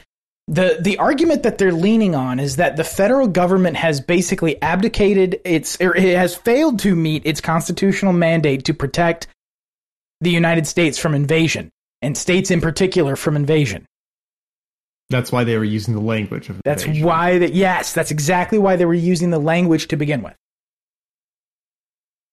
I think the argument sucks. yeah, I mean, I, I mean, if you can just say, you know, uh, you know, there's so many contexts you can use invasion for Right. that don't apply. And just because you call it that doesn't mean anyone's going to agree, and it doesn't mean the law is going to agree. You can't just you yeah, it's it's an invasion. Well, no, it's it's not. There's uh, illegal immigrants coming across the border, but there's no military. There's no there's no independent militia. There's no government military. There's nothing in this that's like a military invasion. It's just illegals crossing a border. You're not Right. being invaded. You just have a lot of illegal illegals crossing the border. I don't understand the problem here. What do you mean invasion? So they see they see some like immigrant setting up a food stand, and then they call the national guard. Yeah, exactly. It's an invasion. It's an invasion. Ugh. But so what they do, they tried to tie it back to the cartels and all this other stuff, and like the cartels are responsible for bringing people across the border, which is like, I mean, not really. Most of these people are are swimming across a fucking river to get out of Mexico or or to get through Mexico from from uh, further south. These people aren't. Uh, not everyone who comes across the border is being trafficked by coyotes. Not every coyote works for the cartel. Like there's a there's there's a lot of layers to that. Right. But in any case, the, the the this this whole the the whole argument that they've decided to make is to frame this as well the federal government isn't doing what it needs to to stop the invasion. And what it's supposed to do constitutionally to stop the invasion. I think Ken Paxton's a dummy. and I think this argument sucks. I, yeah, it doesn't seem uh, persuasive to me. Who, yeah, I, I'm obviously you know uh, a novice here in this regard, but it, it doesn't seem that persuasive to me how you explained it. Uh, it's It's not. It's not persuasive. And and the the the, the problem that the here's the thing. Ken, uh, Ken Paxton, I'll give you this one for free, bud. Here's how you make this argument. You're you do make the argument that the federal government has not been meeting its burdens. You do make that argument. And the argument that you make in, in, in following that is that the stress that that is putting on Texas's, uh, for example, the school system, things the state spends money on, okay? You say that the strain that the federal government's failure to enforce its own laws is causing to your state economy, all right? And you offer two possible solutions. You say begin enforcing your laws or pay us because you make it a takings clause issue. And you say the, the, the federal government's failure to enforce their own laws is costing the state of Texas and the people of Texas money. And so, and Yeah. you, you do what you can to make that case. And then you say, I can bill you, federal government, or you can just start enforcing your own laws. Yeah, that's a much better argument tha- uh, legally than saying it's an invasion. Yes, it's just calling it an invasion. Oh, fairy dust fucking sprinkled over a fucking document. Yeah. Oh, it's invasion. That's not how that works. Especially when you have the state of Texas trying to police the border, which uh, I mean, honestly, anyone could have told them, and I'm I, I'm sure they know this. I'm sure Ken Paxton knows this. The border, okay, the border. mm-hmm. First of all, the border between Texas and any other state has to be Yeah. open. That's a constitutional issue. That's a federal constitutional issue. Right. Right. The border between Texas and another country is an area that has the and the policing of that border is handled by the federal government and has been. This invokes a, a uh, an, an idea in constitutional law called preemption. And preemption happens when you have a conflict between a state law and a federal law. If it appears that the federal law has uh, has already sort of taken over this area, so let's say, for example, let's say you want to regulate, well, fisheries. Let's say you want to regulate certain things about fisheries as a state. So you pass a law to regulate certain things about fisheries. And one of those things conflicts with the federal law about it. And so the federal law comes in, the feds come in and say, no, you can't enforce that. You have to, you, we, we're enforcing our thing. The, the supremacy clause and the idea of preemption would tell any court that, yeah, the feds win that because the feds already have a law there Mm-hmm. Okay. the feds have preempted state law in this in this uh this on this issue the feds have uh, there's a there's one element of it one part of the test is like if, if it has uh, evinced a an intention by congress to regulate that particular issue or that particular industry or whatever it is and if it does then the federal law is supreme it preempts and it's supreme Mm, okay. so anyone could have told you Texas trying to police the border is not a good legal argument. It's not a good legal argument if what you're saying is, well, we get to because because it's our border too. No, it's not. Mm-hmm. No, you have a preemption issue there and a supremacy clause issue. You lose on that. However, if you turn it into a takings clause issue, maybe you can make some headway. And the problem there is you have to be able to show that it's a takings issue by by actually showing that it's that it hurts the states uh, the, the the the state the the state state of Texas state that it hurts the money that they spend versus their receipts in taxes and I don't know if they can actually prove that. But you have to that's the argument you'd have to make. I see. Okay. But uh, th- but no, no, we'll just call it an invasion and sprinkle some fucking fairy dust yeah. and click our heels and call it an invasion. Now it's an invasion. The federal government has to do something about it. That's not how that works. Do you think? Do you think this was all just intentional, like bolstering, like they're just like jockeying in some sense, where it's just like they're trying to like uh, force the government's hand type thing? I think, it, yeah, I think it's a pressure play. I think what they're trying to do is put pressure on on uh, Customs and Border Patrol and on the federal government generally to crack down. I think they're trying to place pressure to crack down. Mm, okay. But the problem is that what they're more likely to get out of it is just a new law that says, okay, uh, never mind. Never mind then. If your whole argument is that we're not enforcing our laws or we're not enforcing, uh, if, if your whole argument is that you're being invaded, uh, we'll just pass a bill in the in Congress that that says uh, this is what an invasion is, Yeah. or we can we can make it a constitutional amendment or something. Like like there's there's a there's a number of ways that they could get around that kind of argument. Not the least of which is just a court saying it's not an invasion. And the Supreme Court says, no, it's not an invasion. The Supreme Court can just say, no, that's not the that's this is not an invasion contemplated by the Constitution. Well, you lose Texas, now what? You're going to start shooting border patrol agents? right. Cuz that's your next step. I mean, that's that's that's kind of your Yeah, only that's what all you be can do. What, what, are, what are the downsides there, Dean? you know what? Good point. Well, this is one of the things that that I saw some people uh, making the argument about uh, how confused libertarianism on this is on this issue because the it's like well the libertarians have to libertarians have to have to have the the the position that what the federal government is forcing the federal government forcing Texas to open its border is bad and also having a closed border is bad. And it's like, no, no, you dummy. You stupid Yeah. idiot dummy. The actual position that libertarian takes on this is Texas, you have no right to control that, and federal government, you don't Yeah. either. right. Yes. yeah. That's the position libertarianism takes on it. Yes. Very simple. But saying I, I- don't, I don't see any libertarians saying like because yeah, there's a there is an issue with the federal government because what the federal government is doing this on is the auspices that they control it. We control it, so you don't get to. That's what they're telling Texas. Libertarians say neither of you control it. Fuck you both. Right. Yeah. Yeah, that yeah, that is just like the most obvious thing that uh, and it's really says a lot actually kind of about the state of like big L libertarianism, I guess, that uh people think that that's an issue, that that's some type of like paradox or something. Yes. Uh, um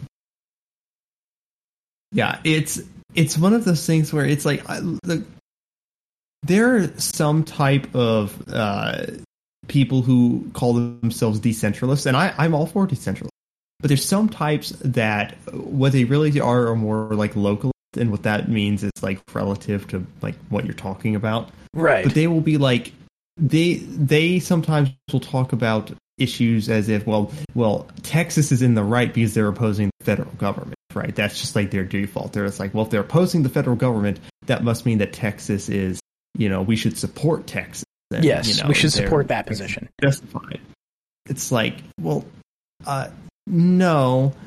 Uh just because we don't want the federal government intervening uh, does not mean that uh, the whatever we don't want the government to intervene on is correct, right? It, it's like the same thing as the anti- anti-interventionist argument, right? Uh, there's a lot of really like evil countries out there who ha- that have a lot of really evil laws. I don't want the United States invading them. That does not mean that I think that those countries are good or that they treat their people well or anything like that, right? So Right. both Well, let's of these take a- can be true simultaneously. Let's take a third party nation. Let's say a third party nation went in and liberated the people of North Korea from their government. Okay. yeah. Is there anything morally wrong with a third party nation doing that? Assuming everyone that gets killed is the government, right? Yeah, no, no yeah. That, there's no libertarian, uh, like moral reason that says a third party intervening to stop aggression is unjustified. Right. But if a third party goes into North Korea to liberate the, the Korean people to live under their regime instead and say that they control the Right. place instead, Yes. that's slightly different. yeah. Correct. Yes. That's what's happening Right. at the border. Right. So no, it's not. It's not a. It is not a contradiction to say that the federal government shouldn't be doing this, and plus also uh, uh, the the free movement of free people shouldn't be impeded across across unowned land at the very least. Right. And so the the idea that it's, it's not it's not contradictory. Right. It's not contradictory to say the federal government shouldn't come in under the auspices of controlling the thing and saying, well, you have to do this other thing. Because the other thing is, they're not commanding them to open the border. They're commanding them to take down the raising the razor wire so they can go in and police the border in a way that Right. they deem fit. Right. God, framing it that way is so dishonest, and and and and acting like that's those are the only options, right? It's fucking yeah. Well, for one, I, I'm sick and tired of this idea that the United States has an open borders policy now, right now. Jesus you know? Christ. Uh, yeah. Like how deranged do you have to be to think that? Like the fact that you there are some illegals that can get through does not mean that we have an open borders policy. If there was an open borders policy they would not have there would not be smugglers that are paid money to smuggle people into the country in the first place. Like like I, when i hear this from conservatives it makes me lose my mind. Yeah. Because it's like, okay, you're talking about how we have an open border policy and people are being smuggled across the border. Why are they being smuggled across the border? Yeah. If they're being smuggled, doesn't that imply something? really hard. Yes. well, think about this too. Here's the thing. There's something. Okay, rightoids. You want something to be mad about? I'll help you. I'll give you something to be mad about. I'll give you the thing you should be mad about. Okay? Because the the concern. Let's let's say that you're operating in the best faith possible, and that your actual concern is that these people are dangerous criminals. Okay? These people who are cross these are dangerous criminals. Okay, fine. I will grant you that. Do you know what happens when a person comes across the border illegally and they decide to do dangerous criminal things and then they get uh, they get they catch charges and then they end up going to court and, and going through the whole legal system and all of this stuff upon their conviction which they have a right to by the way they have to have a right to be proven guilty. Otherwise what are you doing? You know what i mean? So upon their conviction or or a plea of guilty do you know what happens to someone who crossed the border illegally? And they and they they they came in uh, and then they they catch a prison sentence. Do you know what happens to them? Uh, well, certainly they could stay here, right? they go to prison an american prison and they get they get th- they get three square meals a day three hots and a cot on the american taxpayer's dime for the entire length of their sentence and then they get deported So, rightoids, if you want something to be mad about, how about the fact that you are paying to feed and house the dangerous criminal illegal immigrants for the entirety of their sentence before they get kicked out of the country? be mad about that. be mad that your money's being wasted on that. There you go. For I'm- free.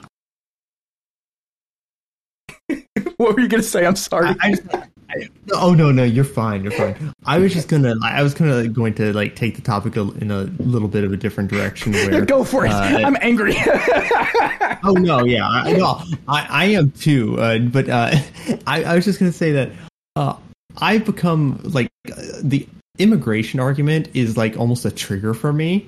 Uh, where sometimes I'll see something like I, I'm on a Twitter hiatus, right?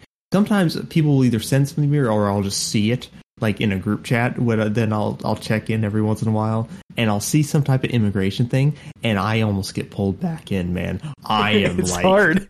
it it is so hard sometimes. Just, uh, quite honestly, as a libertarian, I'm embarrassed uh, a lot. uh, Like Yeah. incredibly by libertarian closed border people. Truly, um, it I'm like actually embarrassed, and it, it wouldn't be as bad except that this is a seemingly uh, I don't I'm not saying dominant in a uh, in a majority sense, but dominant in they control the LP sense. Yes. uh, there seems to be a lot of closed border people uh, in the Libertarian Party now, um, and it is just like some of the arguments made, man, about like like like you if you talk about the border to like a libertarian, there's a good chance, self-described libertarian, there's a good chance they will just start becoming a Republican before Oh, your very eyes. Oh yes. Like, the arguments are always the same. Right. Uh, like, uh, you know, even ignoring the net taxpayer theory, which we've talked about in the past, even ignoring that, it, it'll be like, well, they're bringing crime. you know, wow. Right. Oh, and here's the thing, like that's not that's not really statistically even the case. No. But I, I mean, No. here's the thing: I'll grant it for them to get them to be mad about something that's actually an issue. Oh yes, yes. Like yes, as you said, statistically, that's not really uh, correct. At least uh, not not serious crime, statistically speaking. Um, also, uh, like you could say that about anyone and come in like anyone moving from any location could be bringing crime. Like if you if there's a you know a certain segment of people from California going to Texas or whatever other state, uh, you could say a portion of those people are going to be criminals in that state. Mhm. Okay, yeah. Does that mean that, that no one had a right to travel there without you know border uh, you know uh, checking papers Yeah. or something? You know, it's, it's ridiculous. Let's say, Uh, I mean, I mean, or- you get or you would cross be, like- into. I'm sorry, I'm sorry. I was just going to say you you- to your point that you made on a previous episode. That can also happen just with people here already. So why are they allowed to have children?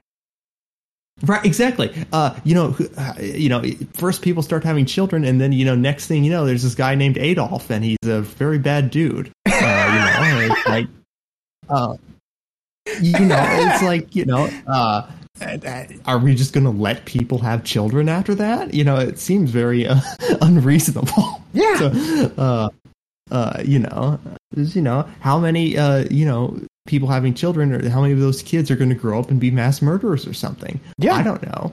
You know, uh, that's why that's why I, I hate the like uh, poisoned uh, jelly bean jar analogy about immigration. It's just they'll they'll say that well, if you stuck your hand or if you knew like one in one hundred jelly beans were poisoned, would you still take a bite or, uh, of a jelly bean from that jar? It's like, well, no, but uh, you know, I, I hate and I hate to do this because like uh, some some people do this wrongly, uh, where it's like, uh, see, the difference here is uh, that uh, jelly beans are not human beings with rights, Yes, uh, exactly. and uh, your analogy is not analogous to the point I'm making. It's, it's it's so funny that you say that because I'm I'm a big fan of the phrase and I say it rather consistently the phrase bean counting human lives. Right, And they are yes. literally bean counting They're literally human being counted human lives. lives. And it's also it's also you're presuming guilt before innocence as well, which is another problem. Oh yeah. Uh, like if you're saying they're all criminals, it's like okay, prove it. yeah. Exactly. You know, I don't know. Uh, I mean, Like- here's the thing: like the best, I- like, let's say, let's say I have to take jelly beans, right? Let's say I have to eat jelly beans because here's the Yeah. thing: if if if let's say the jelly bean has the right of uh, to move freely where it wants to go, um, Yeah. let's say I have to eat jelly beans. Okay, well then I'm just going to check the jelly beans and throw the poison one out. right. Once I've proven that it's poison, it's it's gone. Yeah.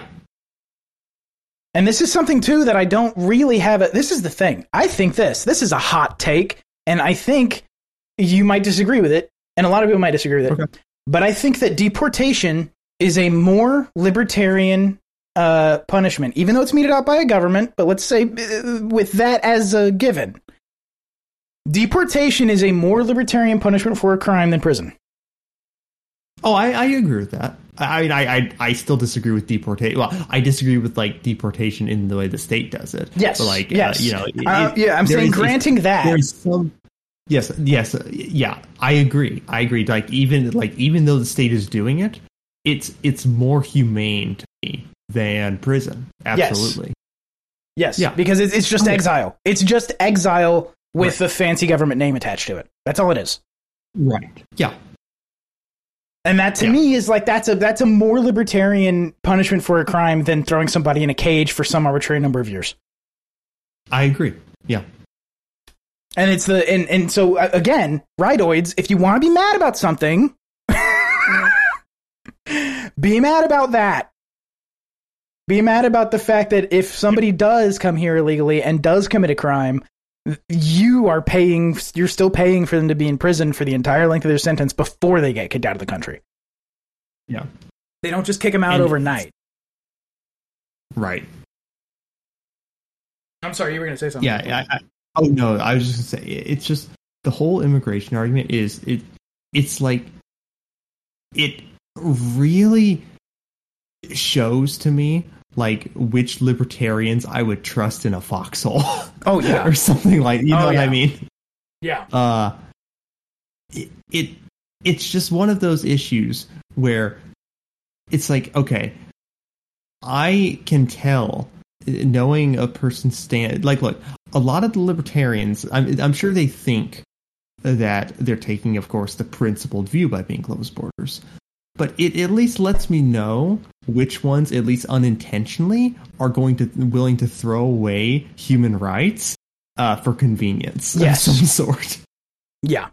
Um, because look, uh, if you want to say that, well, you know, if our aim is like you know a, a, an anarchist society or something like that, and you want to say that, well, you know, importing more people or you know, importing, but allowing more people to come into your country um, who are not libertarian or do not share your values. It's like, well, that's going to make it harder, so therefore we shouldn't allow it to happen. But here's the thing about human rights um, they stand whether or not they are conducive to our other aim. Like whether or not a hu- like some people's humans right human rights being respected is conducive to some uh, end we want is irrelevant, completely Exactly. irrelevant Yes. right? Like, like people look uh, going to the birth thing again. Uh, people being born, uh, most people are not libertarians. You know, the chances of a libertarian, uh, you know, um, being uh, the chances of one of those people who are being born every day being a libertarian is extremely small. Extremely small chance. Uh, so that means that most of the people who are born are going to fall somewhere on the statist uh, boundary of political uh, of the political spectrum uh, in some of some variety, right? Uh, that's not conducive to our aims. So I guess the libertarian answer must be we have to stop procreation until or for like uh, statist couples, right? Right. Uh, it's obviously that's horrific. That's obviously horrific, right? Obviously. So I think one of the big problems, and I think this is probably the true divide, is that there are some libertarians out there who are so obsessed with the end goal of an anarchist society that they will completely like uh, forego um, principles in order to get there. Um, and I think that is, uh, you know, it's like yes, I want an anarchist society. I don't want it to, uh, enough to where I would violate rights now to get it. Right. It's the same kind of means ends thinking that that people Yes. fall into that that allows them to justify atrocities and allows them to justify terrible shit being done by governments is because they're they're in a means ends mindset. right. Um ends justify the means, I should say. Means ends Yes. doesn't really say anything. Um they're they're in an ends justify the means mindset that Yeah. that that allows them to make those kinds of calculations. Yeah, and once you fall into that type of utilitarianism, uh, there's really not much you can't justify with the right framework. like, Oh, right. Uh, you can, you know, again, if you think that on net an anarchist society would be great, um, uh, and it would be beneficial for everyone involved, which I, I agree with. Um, on a on a view like the ends justify the means, uh, you know, people can like say, well, okay, well, now we have to go out and you know uh, stop people from um, uh, procreating who are going to create more, you know, voters for Yeah. Democrats or Republicans. Yeah. It's like, uh, well, uh, you know, maybe you are correct. Maybe that would hi- hasten in an anarchist society. You're also a monster. Congratulations. uh, I, award you one poison jelly bean. Have fun, kiddo. Um, Well, I just- think that's actually I think that idea, that ends justify the means idea, is a good segue to the next topic. And that is okay, yeah. Have you heard about the Hannibal Directive? Uh, only a little bit from what you told me before the show. Okay. In, in in the last week, Scott has interviewed at least two people who have talked about this. And one of them is Brad Pearce. I have the post up that he wrote. Um, it's called it's uh thewaywardrabbler.com. It's his Substack. It's uh, a Hannibal directive by any other name. The IDF is accused of causing mass civilian casualties on 10-7. And um well, I'll just I'll just read from the beginning of the uh, of the thing here. Um, on Friday, January twelfth, uh, Ynet News, a major Israeli news website, released the stunning results of an investigation titled "The First Hours of Black Saturday." It was released with such little fanfare that though I was actively looking for it, having seen an earlier preview, I could not find it until the Grayzone's Max Blumenthal posted it to Twitter on Tuesday. It remains so hidden in the English language internet that my thread summarizing the article is currently the only relevant result if you search Google for the first hours of Black Saturday Ynet. This means that even knowing the name of the article and the source, you could still not find it. If not for Max having posted the link, uh, and my having written out the thread, Electronic Intifada released an article by Asa uh, Winstanley with a human uh, translation on 1020. I'm sorry, 120. But the story has not come close to breaking quarantine, as they say. Okay, so he continues. This story is about the order that was basically the, the, the rules of engagement for the IDF. Mm-hmm. And the order was basically no one gets back into Gaza, even hostages. Oh. And so the, the there's a there was kind of a standing order that a a hostage should not that, that you should not allow an Israeli to be taken hostage.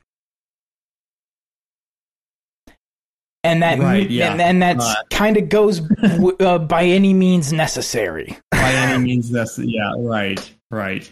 Yeah. Yeah. Um I, you know, when you said this, I, I, I wanted to say what I said before the show, which is uh, like in, in previous episodes, I, I was wondering like why, if the Israelis are so concerned about the safety of the hostages um, that Hamas has, mhm. why would you start indiscriminately bombing places where they might be located? Yeah, uh, Uh, other than because you don't like- care. Yeah, maybe you just don't care. Yeah. Yeah. Yes. Um later on in this piece, I don't want to read the whole thing because I want people to go read it themselves. I'll link it in the notes. Let me actually take a note for myself. Link uh WR story. There we go.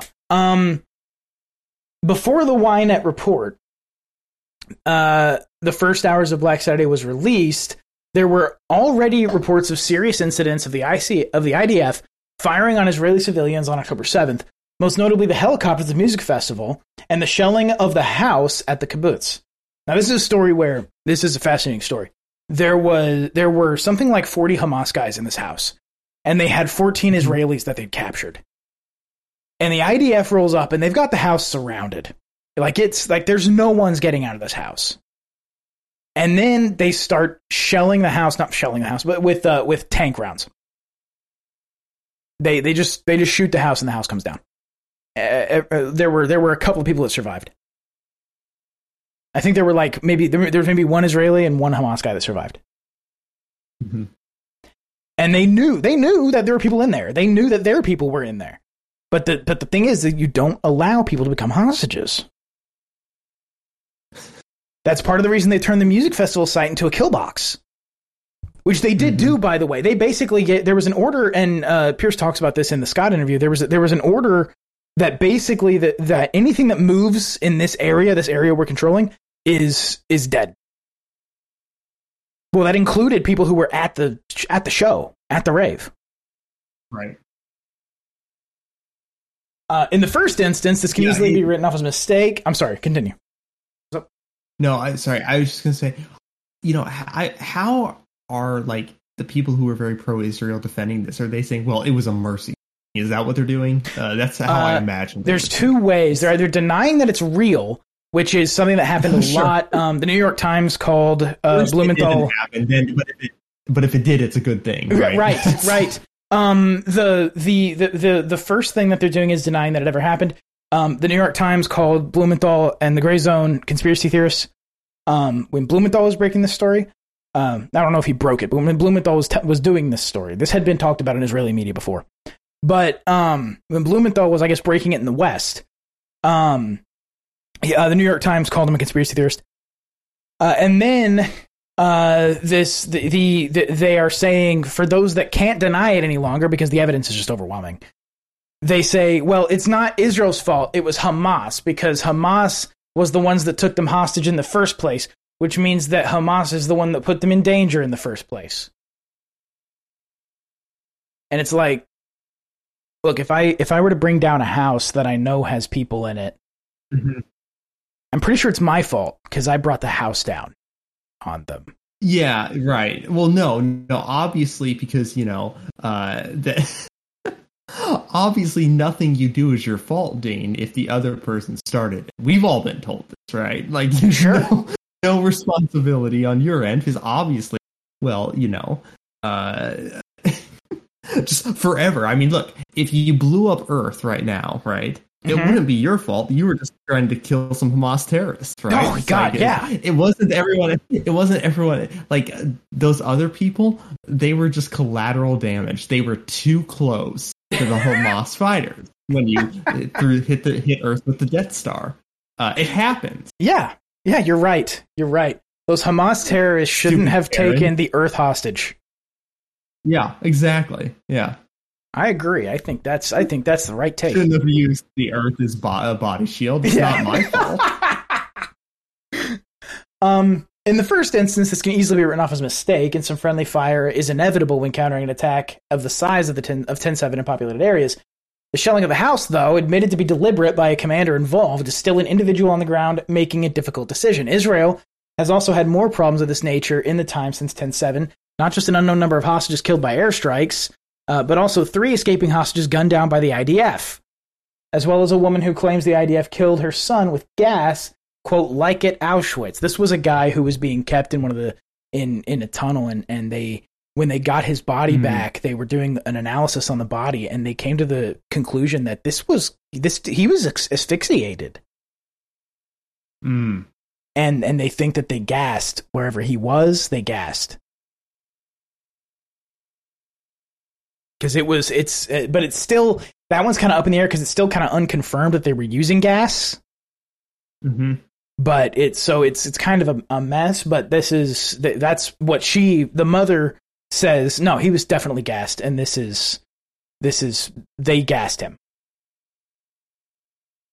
Um however all these are individual instances that can be dealt with or ignored as mistakes on the ground or bad calls by relatively low level commanders who can be disciplined without it shaking the foundations of the state what the Ynet article describes is of an entirely different degree Though they don't imply who it may have come down from, what Ynet reports clearly indicates that a service wide order went out to the IDF for a mass Hannibal directive to stop the return of hostages to Gaza.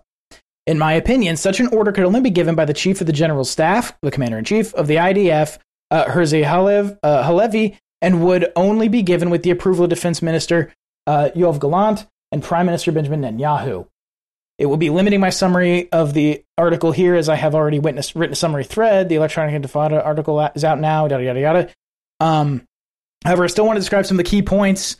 Uh, the majority of the Ynet report shows an amazing degree of panic and incompetence. Through hubris, the Israelis did not believe such a breach would happen and only had plans for the fence being broken at one or two points. They were primarily defending against small abduction missions through tunnels. Hours after the attack began, they still had no idea the scale of what they were facing. Most of their high tech monitoring equipment broke down after being targeted by Hamas, and in Israel's uh, main military command center, known as the Pit, they were getting information from television news and telegram channels, both Israeli and Gazan. As things unfolded, commanders were deploying after receiving personal phone calls from friends outside the chain of command. Planes flew in the air for 45 minutes without knowing what was going on, ultimately bombing pre selected targets in Gaza that were on a contingency plan. Israeli soldiers logged onto the kibbutz's WhatsApp channels while drone operators called friends and family to get help targeting. In one instance, almost accidentally killing five IDF soldiers. So this is a total breakdown of Yeah. logistics. Like there, there, there could be no military response because they're incompetent. Yeah, yeah. You, wow, that's uh, that's wild. Can you imagine? Can you imagine being a drone pilot and just like being like, I don't know who to, I don't know who I'm supposed to be dropping a bomb on,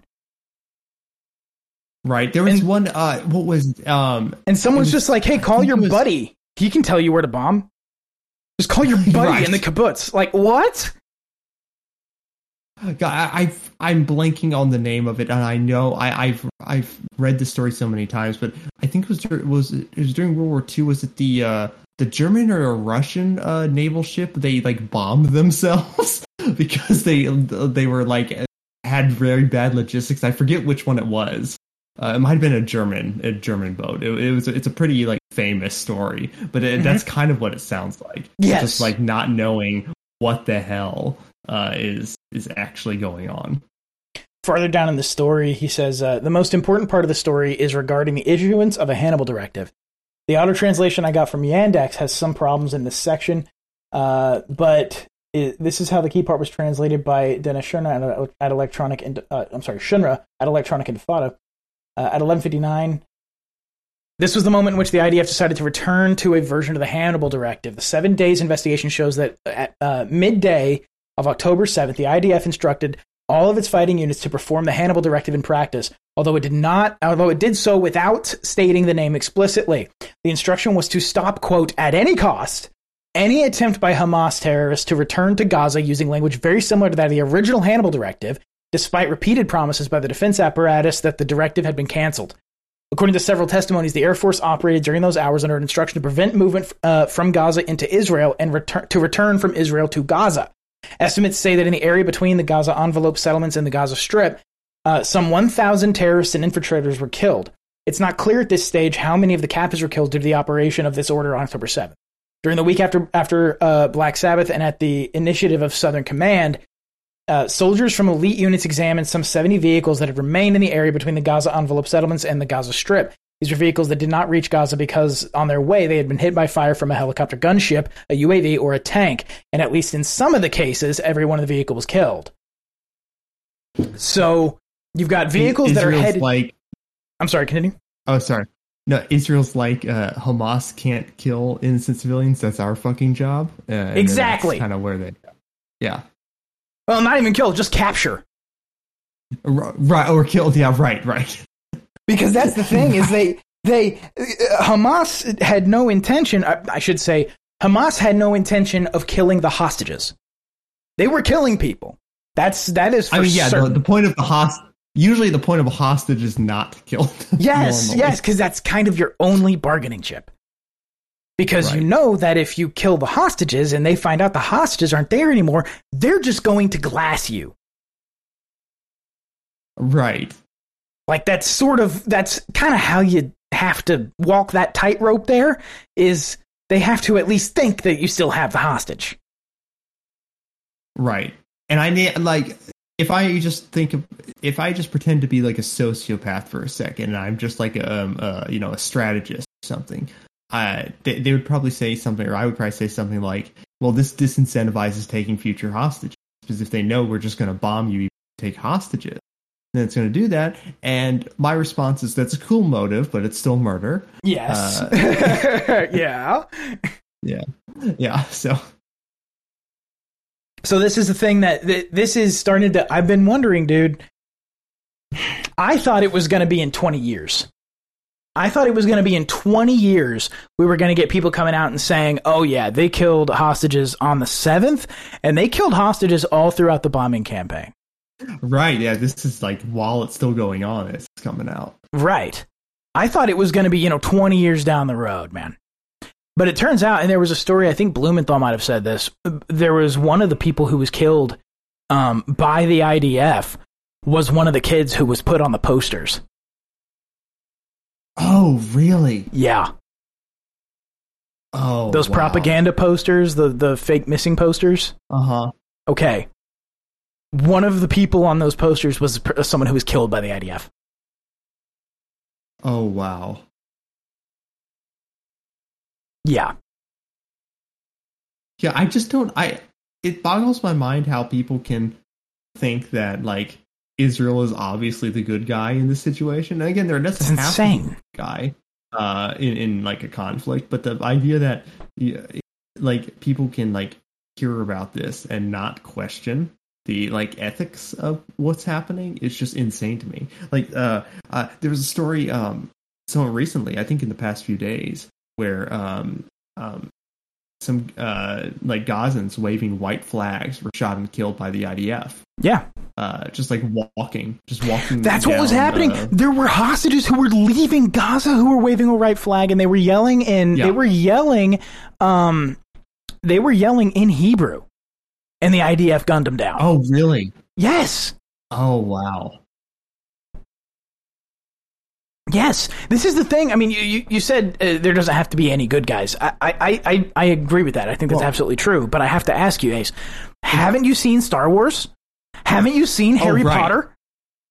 Right. Yes. There's always a good guy, and the good guy is whoever my government gives the most money to. Obviously. yes. Right. Yeah. Don't you know the And bad guys have the red laser swords, the good guys have the green and blue ones. Right. Of course. Of course that is. Yeah. Yeah. I, I mean, look. Have you seen the colors of Israel's flag, white and blue? Like that's all. Those are obviously good guy coded. Yeah, right. Like, absolutely. so- Good guy coded. uh, obviously, coded. yeah. So you know, uh, surely they have to be the good guys, and you know, uh, America is obviously good guy, uh, and they give money to Israel, so they have to be good guy too, Right. You know, uh, Well, here's the problem, Uh. though. There's a possibility America is bad Yeah. guy because we have red on our flag, and that's bad guy coded.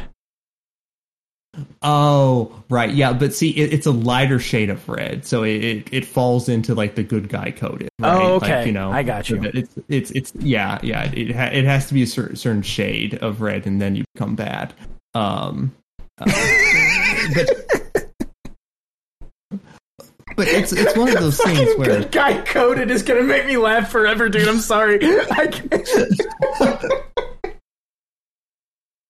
uh, it's one of those things where like yeah obviously you know uh if a per- a person uh you know supports israel they think they're a good person and they wouldn't think of any they wouldn't you know believe anything bad so obviously israel has to be good because they're a good person and they like israel You're so obviously it just it just makes sense right everything just makes sense when you uh, are mentally deranged Yes. uh, and it's fine Well, it's when Fine. you have the when you It's have great. the understanding of the world of a child.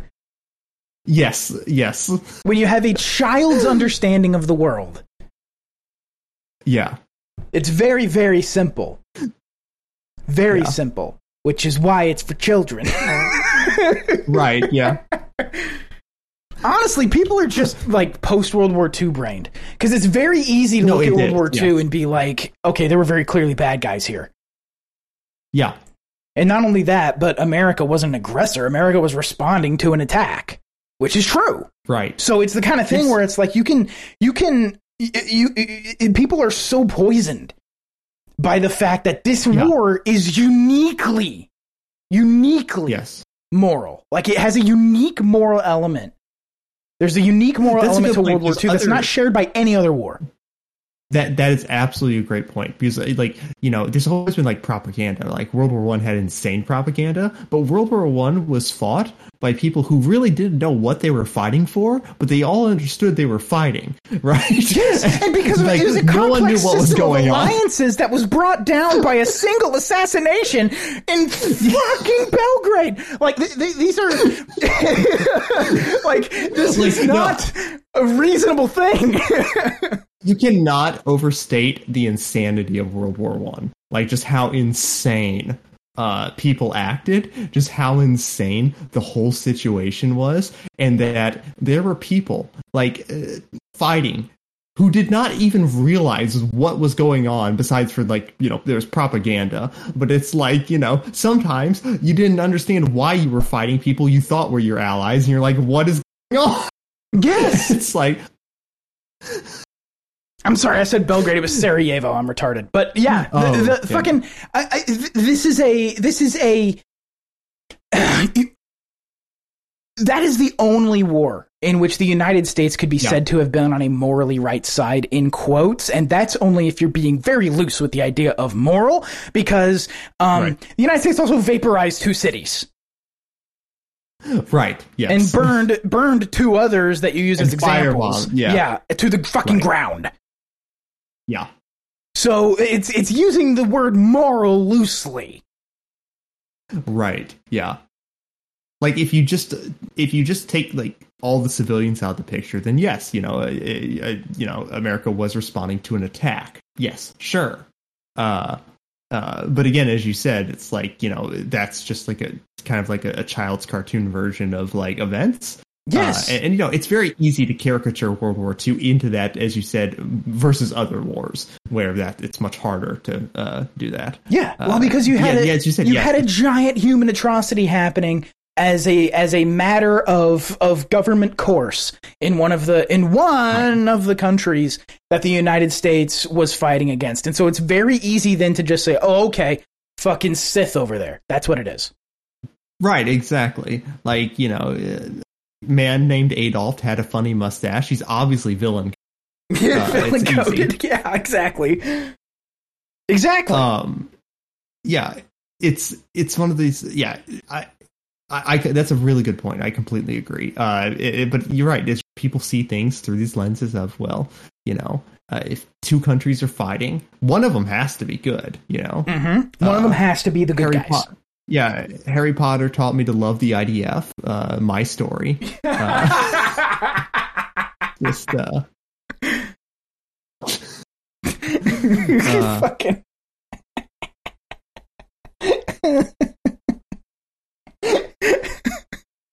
Fucking Harry Potter's IDF coded.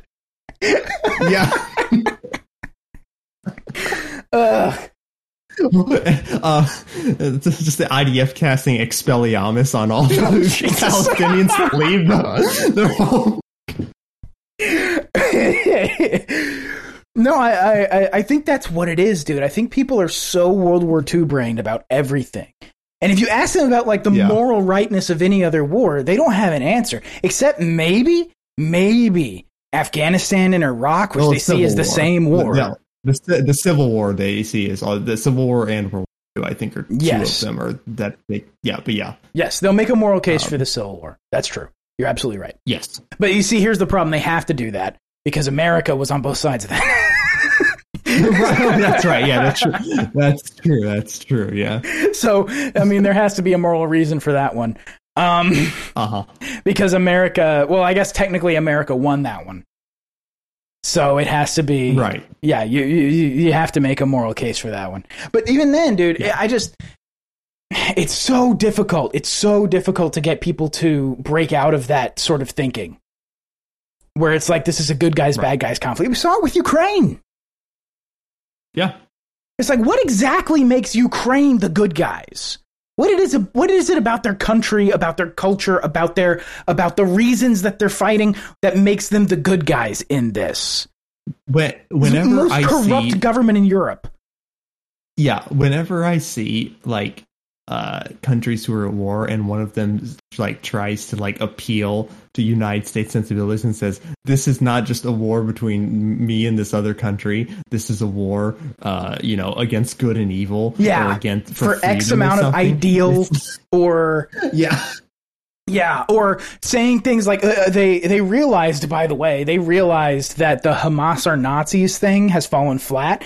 They switched to Hamas as ISIL now I guess because that's a more recent Oh, war and. Americans can still be upset by that yeah because then you know it, the average american will be like oh wow like those scary arabs uh that we don't like yeah that's the other thing too that Uh, makes it work is that there is that there's uh they're they're both Muslims right and and Americans Right. don't know the difference. And Americans Right. couldn't tell you how many Catholics are in Gaza. And Americans couldn't Right. tell you, or not Catholics, but Orthodox at least. And Americans couldn't tell you, um, Americans couldn't tell you who in in Gaza is Shiite, who's Sunni, what's that sort of demographic breakdown, and they couldn't tell you whether ISIL was Sunni or Shiite. They couldn't tell you that either. no But they're brown people in the Middle East, so they're all the same. right obviously yeah of course Yeah, there's no difference. Because they, I mean, honestly, you could convince, you can convince some Americans, dude. Like again, dude, they think the Taliban and Al Qaeda are the same guys. Yes, yes, they do. Yes, they do. That's always so funny to me when someone says the Taliban did 9 11.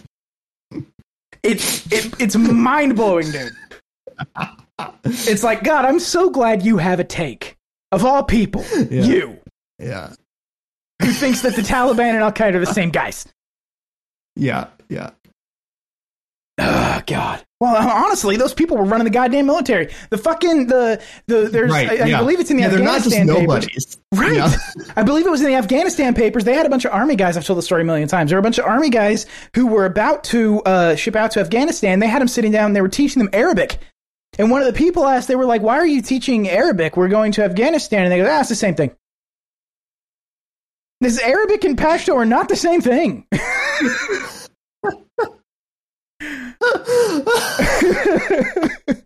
It's Oh. Jesus Christ. So yeah, these people are. Yeah. It's not just that this is people who are running around out in the world. These people are in the military.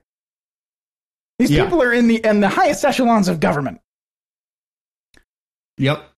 One of the only ones who one of the only ones who wasn't, dude, Condi. Oh. A million times I'll say it. I want I want an honest interview with her about what she thought about the war in Iraq, about the war in Afghanistan. I want an honest um I want an honest answer from her on both of those. What she thought about both of those wars. Because I I believe she did not agree with Afghanistan. mm, yeah. Because she said as much in a principals meeting. She said, Why are we killing Pashtuns? Pashtuns, we should be killing Arabs. What the hell are you talking about? This was Al Qaeda. This wasn't the Taliban. What are we interested in here? hmm Yeah. It's- but but in any case, yes, you can. People believe that those are all the same group. People think that Yes. ISIL is the same thing as the Taliban. People think that Right. that like you know you, you get you get groups like Hamas or Hezbollah, for example, and you could you could just say, oh yeah, a Muslim t- a terror a terror group or an extremist group made up of largely Muslims. Okay, so it's Al Qaeda or it's the Taliban or it's both. Yeah. Well, you know, to me, this this all is sort of the same thing as like the bias people have towards uh, cops when they see the cops arresting someone, and they just immediately assume, well, that must that guy must be bad because obviously if he wasn't bad, why would the cops be arresting him, right? Yeah. Uh, it, it's like, well, you know, if our country is bombing them, well, certainly they must be bad, right? And it's a lot easier to categorize things in your mind when there's less variables, obviously, right? So if you can just like condense all of these like um all of these characteristics that a person has into one specific like uh, specific group, like Mhm. skin color or like uh way of or language or something like that, and you can just condense that into like the characteristics of the same people who are being bombed and therefore link it to oh those people must be bad then, right? Right. Uh, it makes thinking a lot easier. It really does. you don't really have to think hard when that's your worldview. It really you don't does. really have to uh, consider. You don't- and you, you can't don't have to count the dead. Yes, exactly. Because it ceases to matter at that point because you're morally justified. Right. It's a, it's you can't complicate. To your point, you can't complicate something like the Ukraine-Russian war by saying that well, Ukraine's actually fighting to keep territory that voted to leave. Right. Eh, no, see, that's too complicated. You can't do that. Can't bring that up because Mhm. it's it's Russian disinformation or something.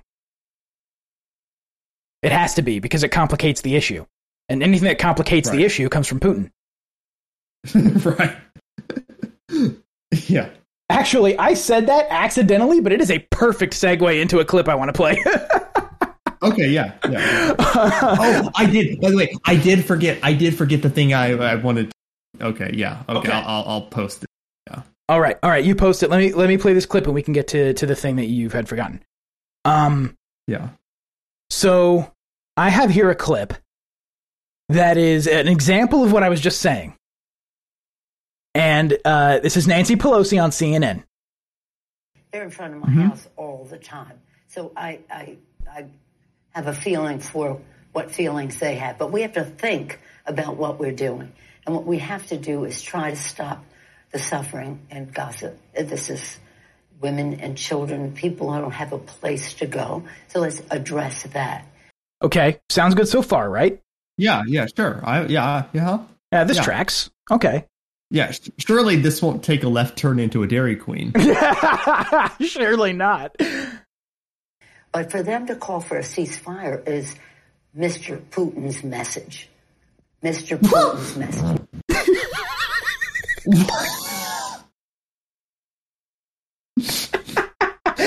protesters calling for a ceasefire are are Mr. Putin's it's Mr. Putin's message they're repeating.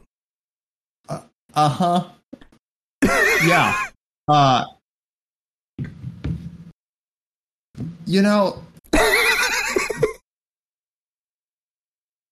look, I that clip is awful, but I, I do want to point out that she is talking that way because she knows there are idiots Mm. who will believe her.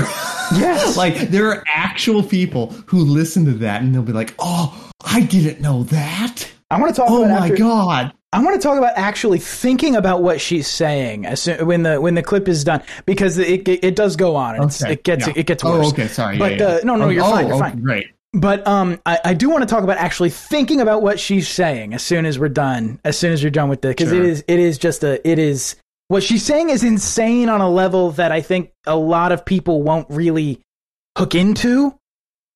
Uh-huh. Um, they have to be kind of like like almost obsessive turbo dorks to understand what's happening with the geopolitics here. Um, sure. or to have have a working knowledge of it at the very least. And so this is the it, it continues. Mr. Putin's message. Make no mistake, this is directly connected to what he would like to see. Same thing with Ukraine. It's about Putin's message. I think some of these some of these protesters are spontaneous and organic and sincere. Some I think are connected uh, to Russia, and I say that having looked at this for a long time now. As you, You know, think some of these protests are Russian plants? I say they're plants. I think some financing should be investigated, and I want to ask the the uh, uh, FBI to investigate that. They're in Yeah. Yeah. The protesters are Russian plants because the Kremlin would like to see a ceasefire in Gaza. Yes, uh, yes. Obviously, what Putin wants is peace in the Middle East. He Yes, wants to see- you know, he exactly, wants to- dude. You know, the the big evil man who we've all been told is like wants to conquer the world, wants peace in the Middle East. yes, thank you, Nancy exactly- Pelosi. I played that for Lady Jane, and I asked her, I said, what the fuck does Putin want peace in the Middle East for? That's exactly what I said, dude. I seriously, to that point, to that point, let's think about this, okay? If you're Putin, all right, you have the United States waging a proxy war with you in Ukraine, all right? You're Putin.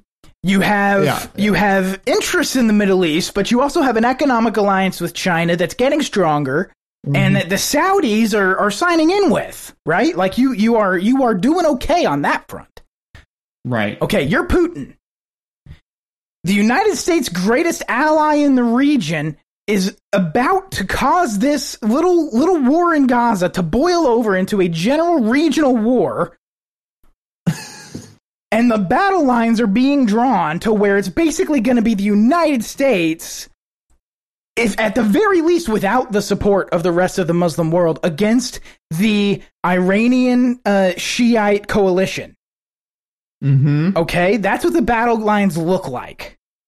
Mm-hmm. Either they will not have the support of the rest of the Muslim world because again, the the, the Saudis, which you know they control the fucking Arab League, the Saudis were going to um or I'm sorry, the Islamic League, the Saudis were going to were they were starting to normalize relations with Iran. Now you have the US bombing the Houthis in Yemen. And you Yeah. have now, and this ties into this, you have an airstrike, a drone strike from Jordan Jordan. Yeah. which was claimed by uh, Iraqi Shiites, Iraqi Hezbollah. This Uh-huh. this drone strike kills three American soldiers in Syria, just over the border from Jordan. Mhm. Okay, three American servicemen. I don't know if they were soldiers. Could have been airmen. Were, were they okay? Yeah, I, I don't know. I don't know. I don't know what what what the what branch they were, but they but they were they were killed. Three of them in a drone strike from that's claimed to be. I saw that uh, Iraqi. Was it from Jordan or? I don't know if it was launched from Jordan. It may have been. I think it was, but I don't know why Iraq, Iraqi Hezbollah would be operating in Jordan. That just seems weird to me. Yeah. So it seems unclear. Okay, Yeah. Either Iraqi Hezbollah is lying, which is possible, Hmm. or or it, it, it or they have a presence in Jordan, which is also possible. Mhm. but in any case, th- they they were th- that was uh, that that that occurred. Okay, so so you're you're Putin, the the country that you're having a proxy war with to your east is about to get embroiled in a regional war to your south with countries that you are on speaking terms with. Why do you want peace? Yeah, yeah. Uh, How is a ceasefire in your interest at all? What does what what fucking what? Okay, let's let's just say let's say Putin. Let's say the the the logic is that Putin gives a shit about Hamas. Why? What what is the Right. value strategically of Hamas to Putin? Hamas is of more No, strategic all- value to Netanyahu. right. No, Dean, it's all an axis of evil. There are eh, a bad guy, and other bad guy. That means they must be aligned. Clearly, Right. clearly, Because they share the same word. right. You're right. They do. They're both bad so guys. obviously. Right. Yeah. So they're fighting for eh, they're on the same team, right? Because they're using the same word. They're bad guy. I mean, here's the thing. What she's saying could come true if the war expanded. I mean, this is the thing. You Right. think about what Russia's Yeah. interest would be if the war expands. The United States goes to war with Iran over this over these three guys who were killed. Shouldn't have been in Syria anyway. Over these three guys Right. who were killed. Um, the United States decides to go to war with Iran over it. And then that's that's first of all that's in Russia's interest, and secondly, now Russia has a power that they can stand behind to fight the United States, Right. just like the United States has been doing in Ukraine. So, so it's in Russia's Yeah. interest that this war expands, not that this is a ceasefire. The fuck are you talking about, Nancy?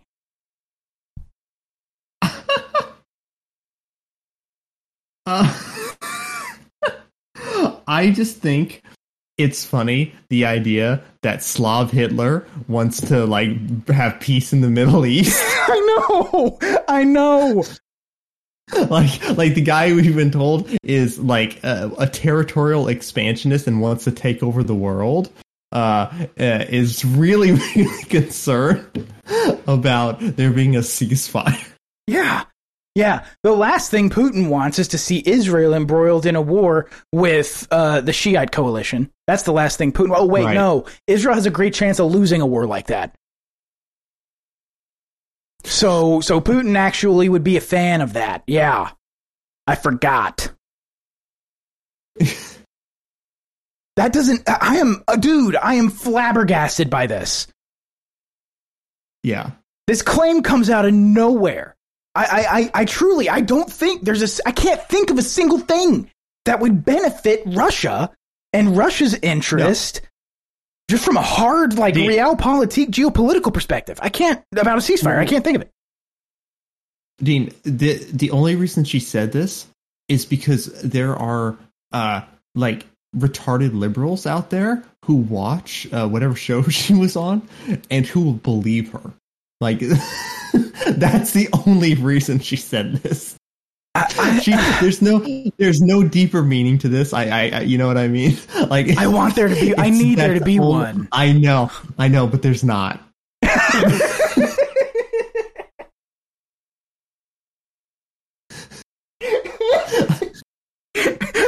That's, that's all. That's the only reason she said it. Jesus, fucking Putin gains nothing from a ceasefire. Who does she No. think she's fooling?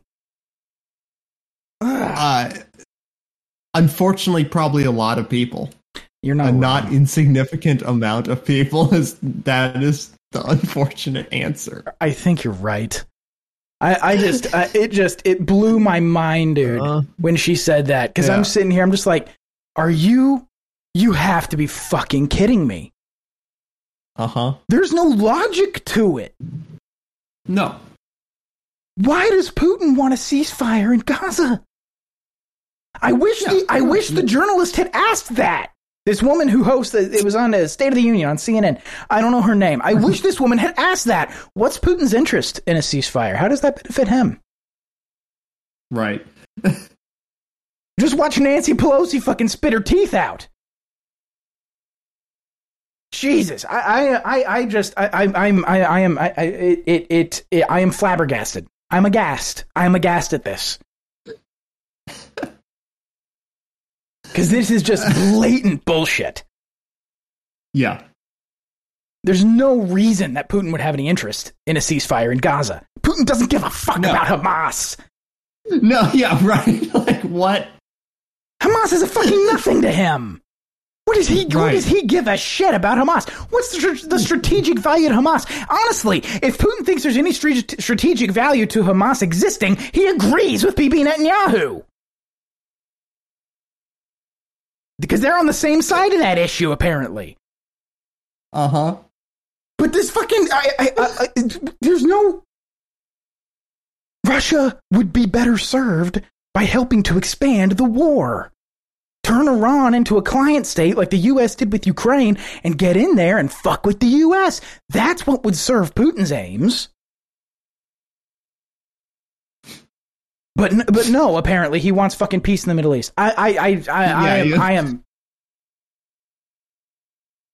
dude it it honestly it pisses me off it pisses me I, I am shocked at once that she said it and Yeah. also it makes me angry that she goes on television and spouts this obvious bullshit and people believe it Yeah, no, that is the worst part, right? Like, it, it, uh, you know, just Nancy Pelosi saying this, it's like it's comedic, but the real tragedy is that you will have like, uh, like these liberals who will just go off and they'll start repeating this verbatim, oh yeah, and uh, and uh, it'll make no sense as it never does, uh, and and they'll just be like, yeah, absolutely, you know, uh. uh, you know, uh, bad guy man I'm scared of wants peace in the Middle East, and that's bad. Yeah. Exactly. It's it's playing right. It's it's well. I, I mean, obviously she is a puppet, right? So it's not even a big deal. Mhm. She's an American politician, right? So she's already sworn her fealty to Israel.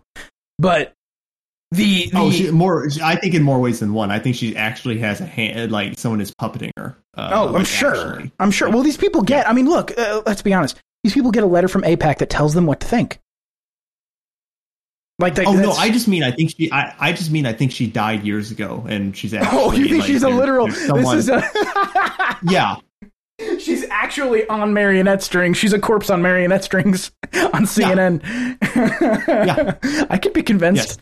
yeah. But she she absolutely she she is she is she of course will bend over backward for AIPAC and everything they tell her to think, right? Like that's that's not even a question. Oh yeah, sure. Yeah, yeah. So but but the the the Like, see, here's the thing. here's what this is. Do you know what this is, Dean? Uh, this is just like uh, they have this desire to create a shared cinematic universe of bad guy, and that's what they do. The, bad guy cinematic universe. You have the Russia movie, Yeah. and, you, and then you have the Iran movie, and those movies then They they, got to cross link over. somehow. Yeah, Yeah, yeah, they have to Gotta- cross yeah, over exactly. eventually. right. Yeah. I'm honestly one of these people should just go on the news and just say, okay, so like Russia is like Ant Man, okay, and Iran, Uh-huh. okay, Iran is like like Iron Man, and eventually Uh. they're going to be in a movie together. And everyone in the Okay, theater, Bosch. Okay, Bosch, calm down.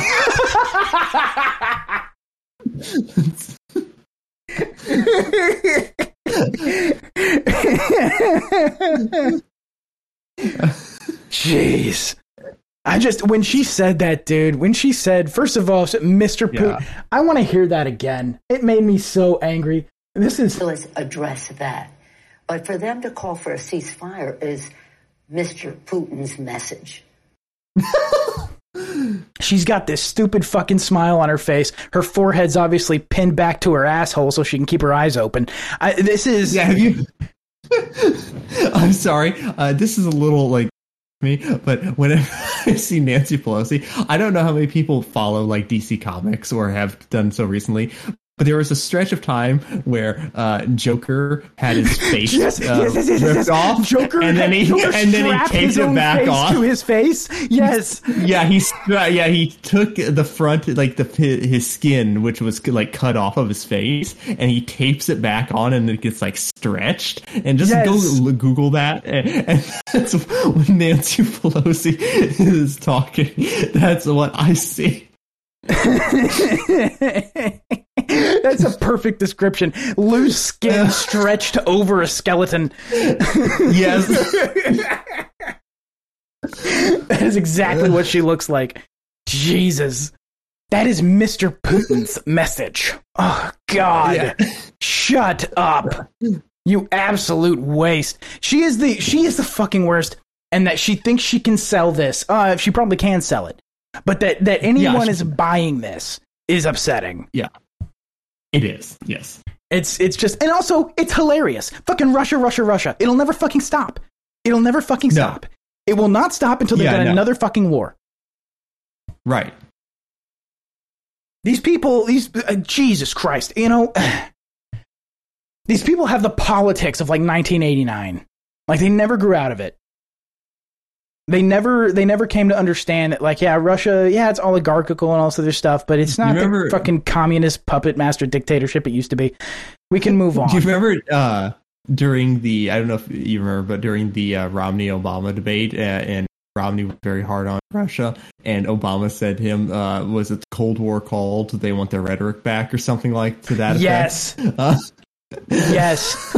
And now, and now, the the fucking people who propped Obama up, fucking Nancy Pelosi, all these people, all the old guard, yeah, elder, quote unquote, elder statesmen on the left, have made it come true.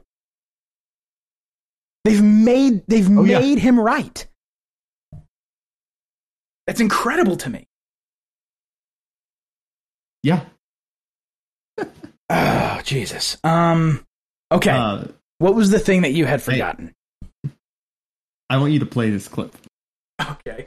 So this was uh so Tom MacDonald, who is a rapper, uh had a uh, guest rap spot uh for with uh featuring Ben Shapiro recently. Oh no. Uh, I thought this was AI at first, and it's not.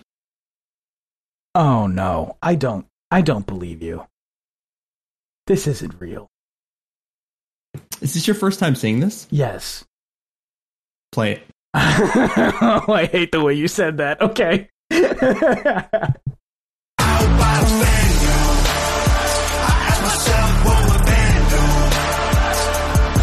just keep it real facts. Don't care how you feel, man. If you want my pronouns, I'm the man. I'm the man who don't respect. Let's look at the stats. I've got the facts. My money like Lizzo, my pockets are fat. Homie, I'm epic. Don't be a whack. Dog, it's a yarmulke. Homie, no cap. Look at the oh no.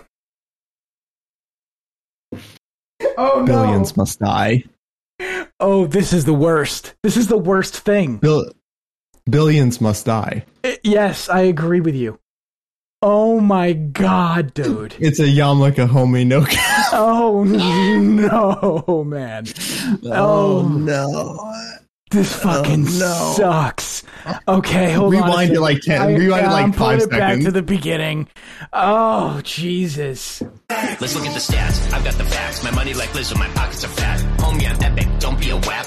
Dog, it's a yarmulke. Homie, no cap. Look at the graphs. Look at my charts. You're blowing money on strippers and cars. You go into prison. I'm on television. Dogs, no one knows who you are. Keep hating on me on the internet. My comment section all woke Karens. And I make racks off compound interest. Y'all live with your parents. Nicki, take some notes. I just did this for fun. All my people download this. Let's get a billboard number one. This ain't rap. Oh no. Oh my god. Oh my god. That is the worst thing I've ever heard.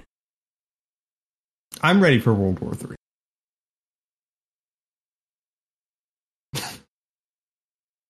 I.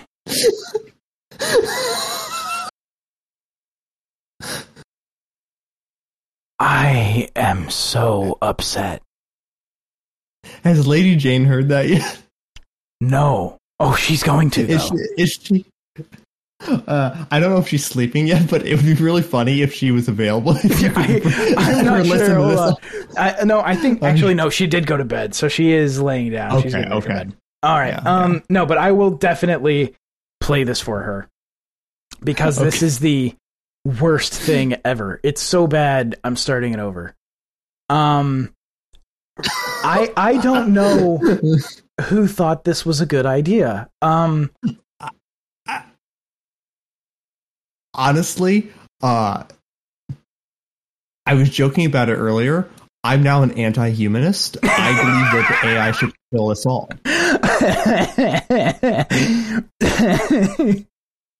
AI accelerationism. Yeah. Yes. Uh, as Nick Land wants, we he will get what he wants. Oh my god. Let's look at the stats. I've got the facts. My money like Lizzo, my pockets are fat. Homie, I'm epic. Don't be a wap. Dog, it's a yarmulke. Homie, no cap. Look I hate it. Oh.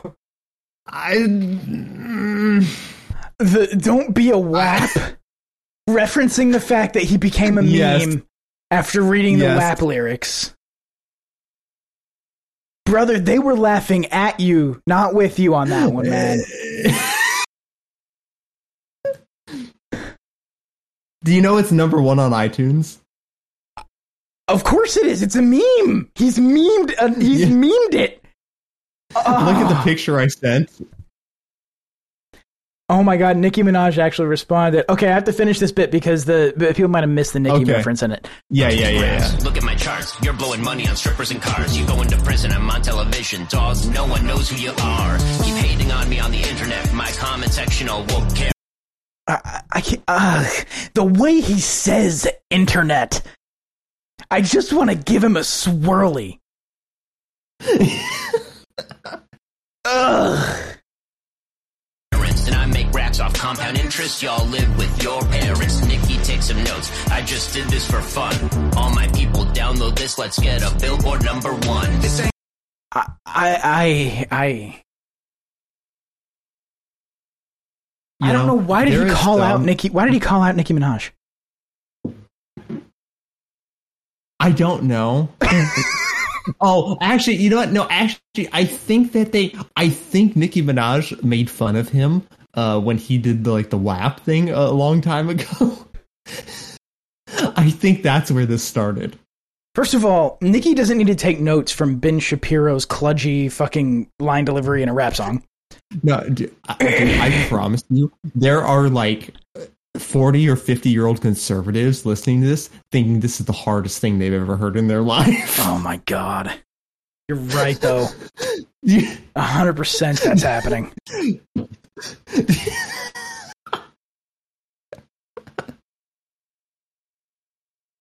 okay, I have to. I, I, I, I'm going to read oh, the thing ahead, you sent. Oh god, Nicki Oh, yeah. actually No, I- responded to it. Yeah, Nicki Minaj uh, on Twitter. I just listened to it at Ben Shapiro. Not bad. Congrats on the number one. Uh, but it definitely sounds like Roman's Revenge when the beat first came in. IDK. uh, when this remind like in regards to like the conservative reaction to this, I'll never forget that video. I think it was in uh, 2016 or was it 2020? I don't remember. But uh, it was like this old conservative dude, uh, like uh, like dancing to "Bulls on Parade" by Rage Against the Machine. oh no. oh, that's the this was worst. at uh, this was at like a counter rally at like an I think it was like a leftist and uh, like right wingers were like fighting uh, across barriers, and then this old conservative dude was just jamming out to Rage Against the Machine. oh my god.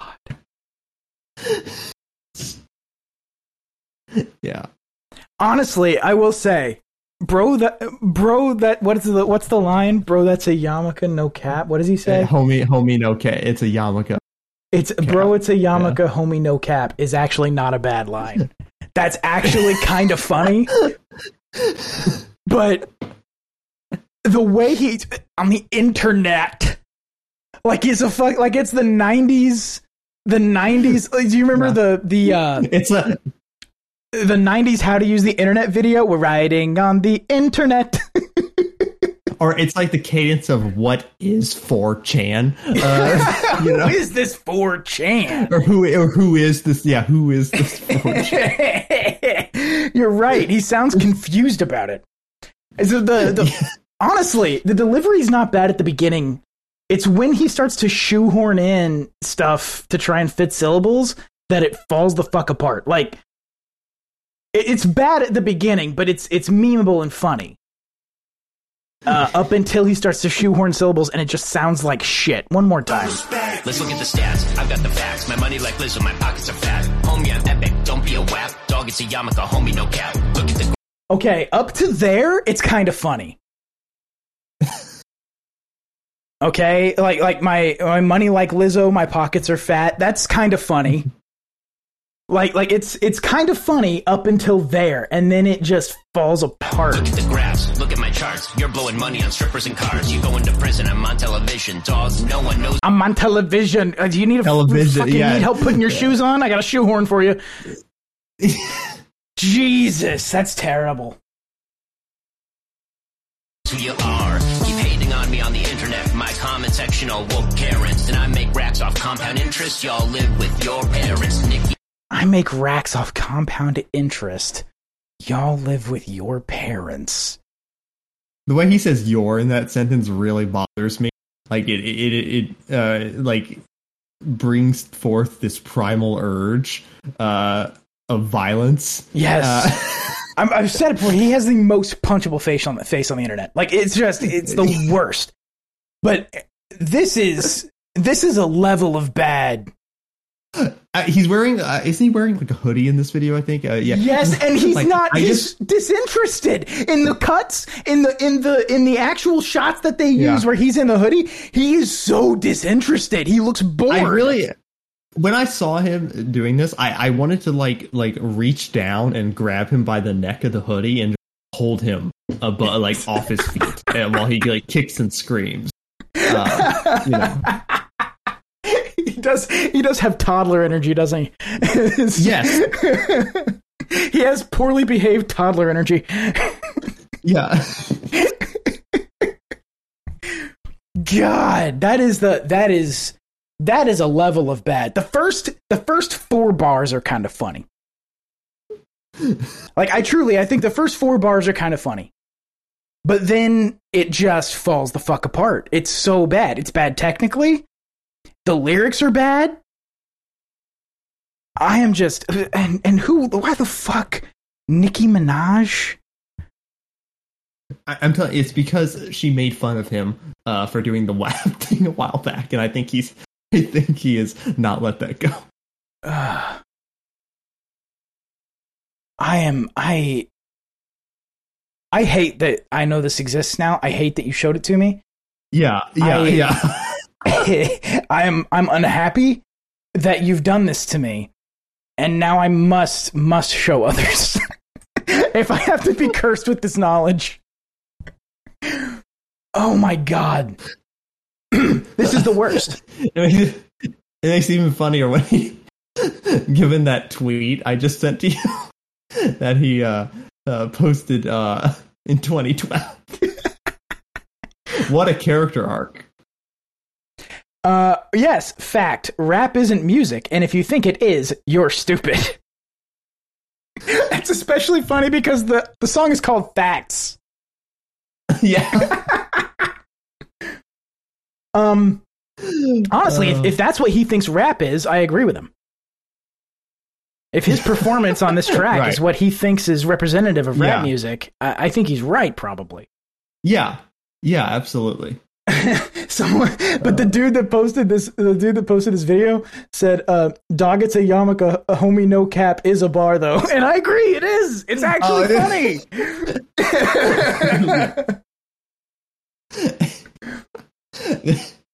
if I ever hear someone like play this like in real life, uh, I'm probably going to prison. Uh, oh yeah. He sounds like an epic rap battles of history impression of himself. oh, oh my god. no,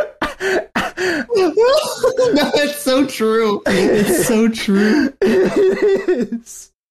it really is. Uh, someone said this is Weird Al coded. play play his segment one more time. okay, I can do that. Here, let me find it. I'm, I'm sorry about the scanning sound. Let's look at the stats. I've got the facts. My money like Lizzo, my pockets are fat. Homie, I'm epic. Don't be a wap. Dog, it's a yarmulke. Homie, no cap. Look at the graphs. Look at my charts. You're blowing money on strippers and cars. You go into prison. I'm on television. Dog, no one knows who you are. Keep hating on me on the internet. My comment section all woke Karens. And I make racks off compound interest. Y'all live with your parents. Nicki, take some notes. I just did this for fun. All my people download this. Let's get a billboard number one. Uh, uh, God, he looks so bored. And in the video, when he says billboard number one, he looks past the camera to whoever's behind it. Like, am I done? Is that is that it? Oh my god! I just happened to pause it right there.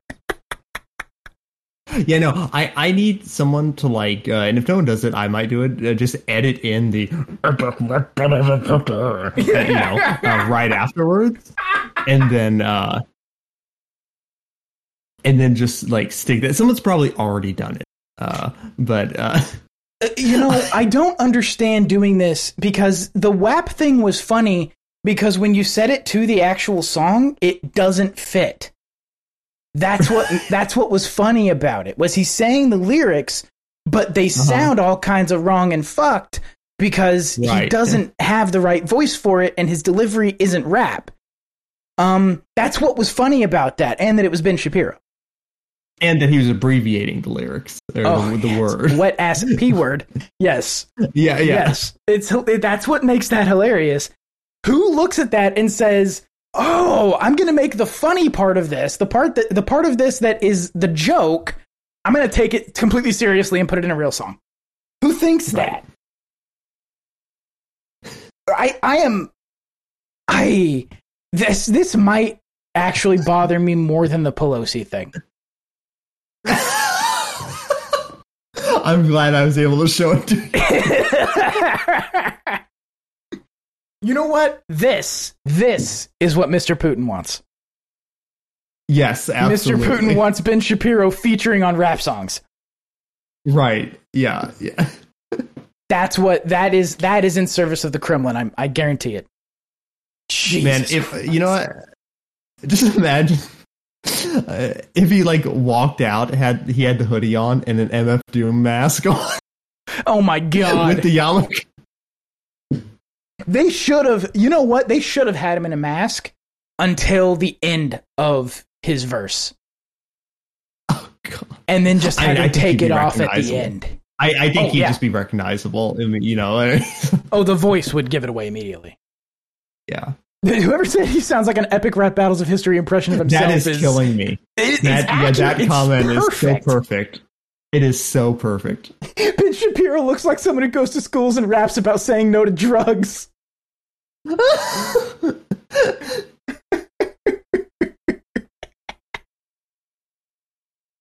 Oh my god. oh, it's too good. This is I am Oh, I am just Also, it's super weak, by the way, and I wouldn't expect him to know this because he's used to grifting, but it's super weak to put out a a, a, a track and at the end of it, or at the end of your feature of it, be just like, please download this. you're right. Yeah, yeah. It's it's Jeb Bush, please clap energy. That's what it is. Right. Yeah. Exactly. Yeah. That is exactly. It's the same vibe. It's at the end of your featured. Uh, at the end of your featured verse, saying, uh, "Please download this so that it ranks highly." Is is please clap. That's all he's saying. Right. Yeah. You're right. Yeah. Yeah. Ugh. But dog gets a yarmulke, homie, no cap is a good line, dude. I can't, I can't hate it. I can't hate on that one. That one is really, really funny. but here's the thing: is it supposed to be funny? I, I don't know. because I think it's a great joke, and it's it's actually not Oh, delivered yeah, too badly. Like, so I'm wondering if it's supposed to be funny.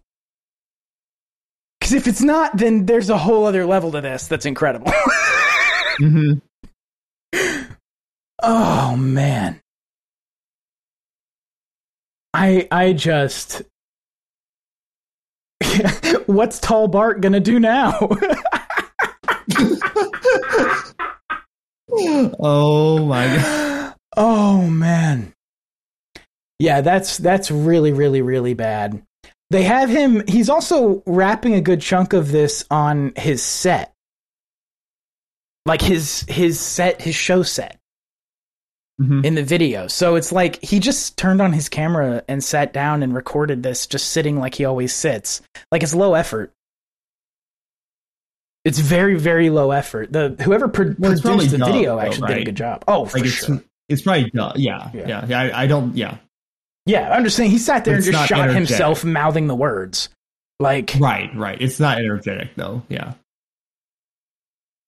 oh man, that is uh move o- move over, Eminem. We have a new god in town.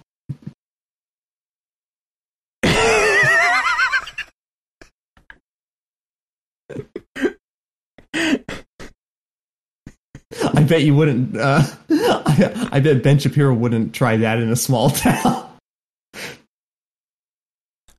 Oh yeah, no, you're right. You're right. He couldn't try that in a small town. No, it- No one would try to rap battle Ben Shapiro in a small town. No, Oh man. That's actually I wonder who wrote most of that for him. Cause Dogata Yarmulke Homie No Cap is not a line Ben Shapiro wrote. no. I don't believe it. my money like Lizzo, my pockets are fat is not a, a line that Ben Shapiro wrote. He's just not that clever. Yeah. Frankly, he's too autistic. he can't make a joke like that. oh, Jesus. Well, thank you for cursing me with that. Yeah, Now I'm going to know that exists uh, forever. but now the listeners are also cursed with it. So it's you know we we've uh, we've diffused it down to everyone Jesus. else. If the fact that I played it three times gets us a DMCA warning, okay? If that oh, happens, I didn't even think about that. I probably won't. But if that happens, because we interrupted it, and it's, I would say that that this is for the purpose of. I played that clip for the purpose of commentary and ridicule. So if Yeah. you if you have a problem, it's pretty plainly fair use. That's the only. That is just a few seconds of the full song. Uh, go and listen it for yourself. Download the song so Yeah. he can so Ben Shapiro can get a Billboard number one. Go ahead, have at it. yeah, but in any case, if they if they decided to send something like that, I'm just going to be. Are you sure you want to claim this? Like, are you sure you want to? yeah. This is This is a copyright claim you're making, meaning you're taking responsibility for this legally. yeah, this is yours. Yeah. Yeah, like you, you want to you want to be you want to be legally you want to be recognized as legally responsible for this. Because that's not a good thing. Jesus. Thank you for that. Thank you for that. I am I am Yeah. just the fact that people think it's good. Zuby. Zuby. Okay, this is epic. Oh, oh no. Oh no. Someone said, honestly, the gayest thing I've ever heard. That's not a that's not a terrible response, I guess. this convinced me to vote for Biden.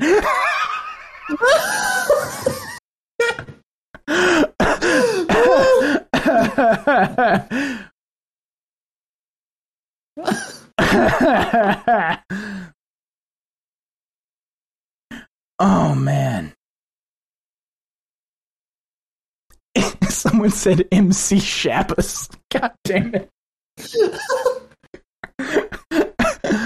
Oh, Jesus. Oh. I am just, I am just, uh, I, I, I, I love it. I love it. I love that it's, I love that it's real. And I love that yeah. it's things like this, things like this that give me something to live for. Because Right, I'm exactly. motivated purely by spite. And my and my I'm breathing right now through spite alone. And and and this is something that will keep me powered like a machine for months. I uh a lot of people don't have strong opinions on very much things. I'm very glad this gave me a reason to die for.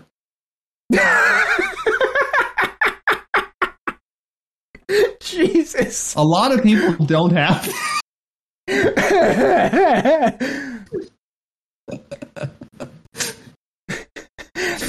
Bonus track to be named Tunnels. I just want Ben Shapiro to know this is my 13th reason why. dude, dude. exactly what you said happened. Exactly what you said happened. Dude, oh no. I am not a rap guy. Last Oh time, no. last time, No. No. Oh no. last time I actively listened to rap was ellipses, probably Nelly. this ellipses with an extra period. This, however, is good. Oh no. I love the energy between Tom's outgoingness and Ben's what the fuck do I do? Great message and good fun. Oh no. Oh, I'm dying from cringe. Yeah. Yeah. That'll give you the Oh, douche no. chills. That one will. Oh no. I am just oh. This just set conservatives back 20 years. My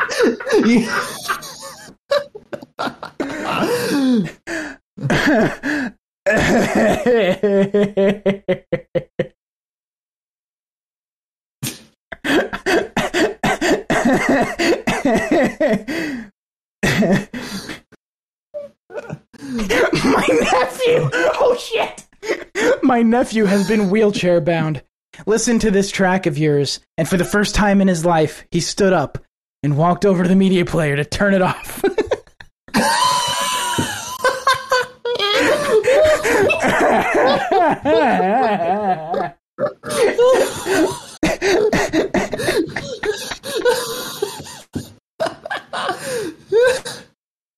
Oh.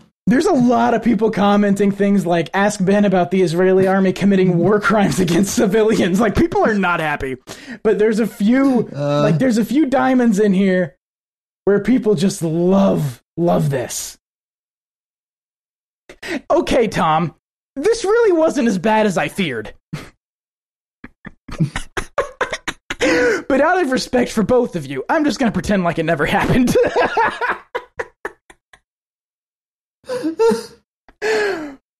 oh man.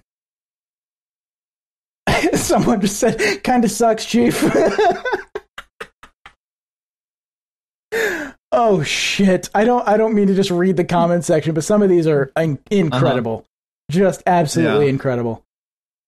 Yeah, it, it's never, you know, it's just never a good sign when, you know, like conservatives just, you know, start rapping for no reason. They're not rap when they're not rappers, you know, and they just start rapping, bad things happen. Oh, it's Uh, terrible. it's The last time I remember this happening, uh, and do not play this over. Do not play this. Uh, do you have you seen this video? oh yes, yes. Okay, Yep, I love yeah. it. I love it. He's the original G. That yeah. Although I don't think Ben Shapiro would think so. no, probably not. Um, yeah, but but it's honestly, uh, I think he's a better rapper than Ben Shapiro. Yes, yes, that pastor, absolutely. Yes. Uh, so much hate on this post. you guys should quit criticizing. Song is fire, guys, and use Oh, the no. use the siren, the red siren emoji instead of the fire emoji. Like that is uh, song is fire, guys. Siren emoji. Are you like Are I'm you in the back of an ambulance losing consciousness type thing. Uh, that that's is that what you mean? Is it a siren because you've called the police on this travesty? she says, Great job, Ben. Slowing down your speaking must have been hard for you. Smiley face.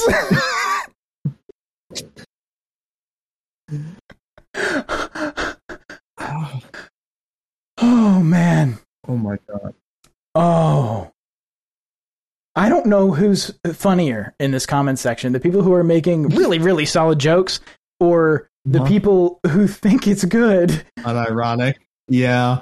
It slaps. Well, I think one- Well, one group we're laughing with, uh, the other group not so much. Uh, you know. Yeah. Yeah. Uh, but oh no. Oh no.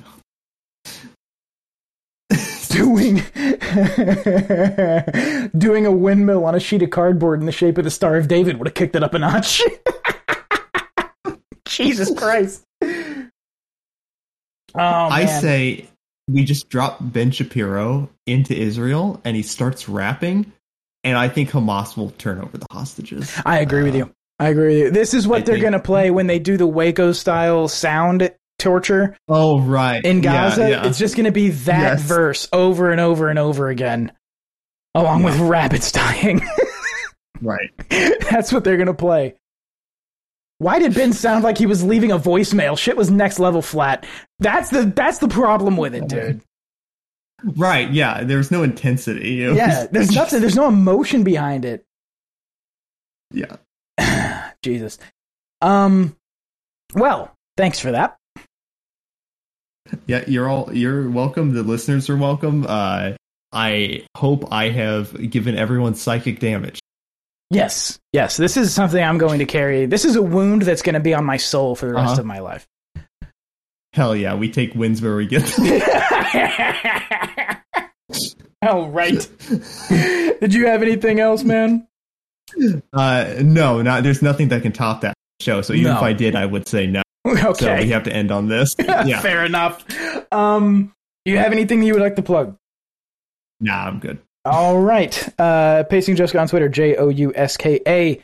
Also on Blue Sky, pacingjouska.bsky.social. The show, T E T C dot show on Blue Sky, and at T E T C show on Twitter. And uh, that's that's all. That's all for the plugs. That's all for the plugs of the thing. In the in the uh, in the description of the episode or down in the notes section, I'm going to have a link to that story. I want you, I want people to go read it. It's very very very interesting. Um, and that's it. Thank you all so much for listening. Later, guys. Go go download Ben Shapiro's song. Get, make Yeah. him number one. give him a billboard number one please please guys please just give him a billboard number one he wants it so bad yeah. He wants it. jesus thanks for listening Uh, even if you never do again yeah, yeah. oh god most cringe thing on the planet all right i'm sorry thanks for listening Later. peace Thank you for listening to another episode of the End Times Continue. For links and other information, come see us at tetc.show.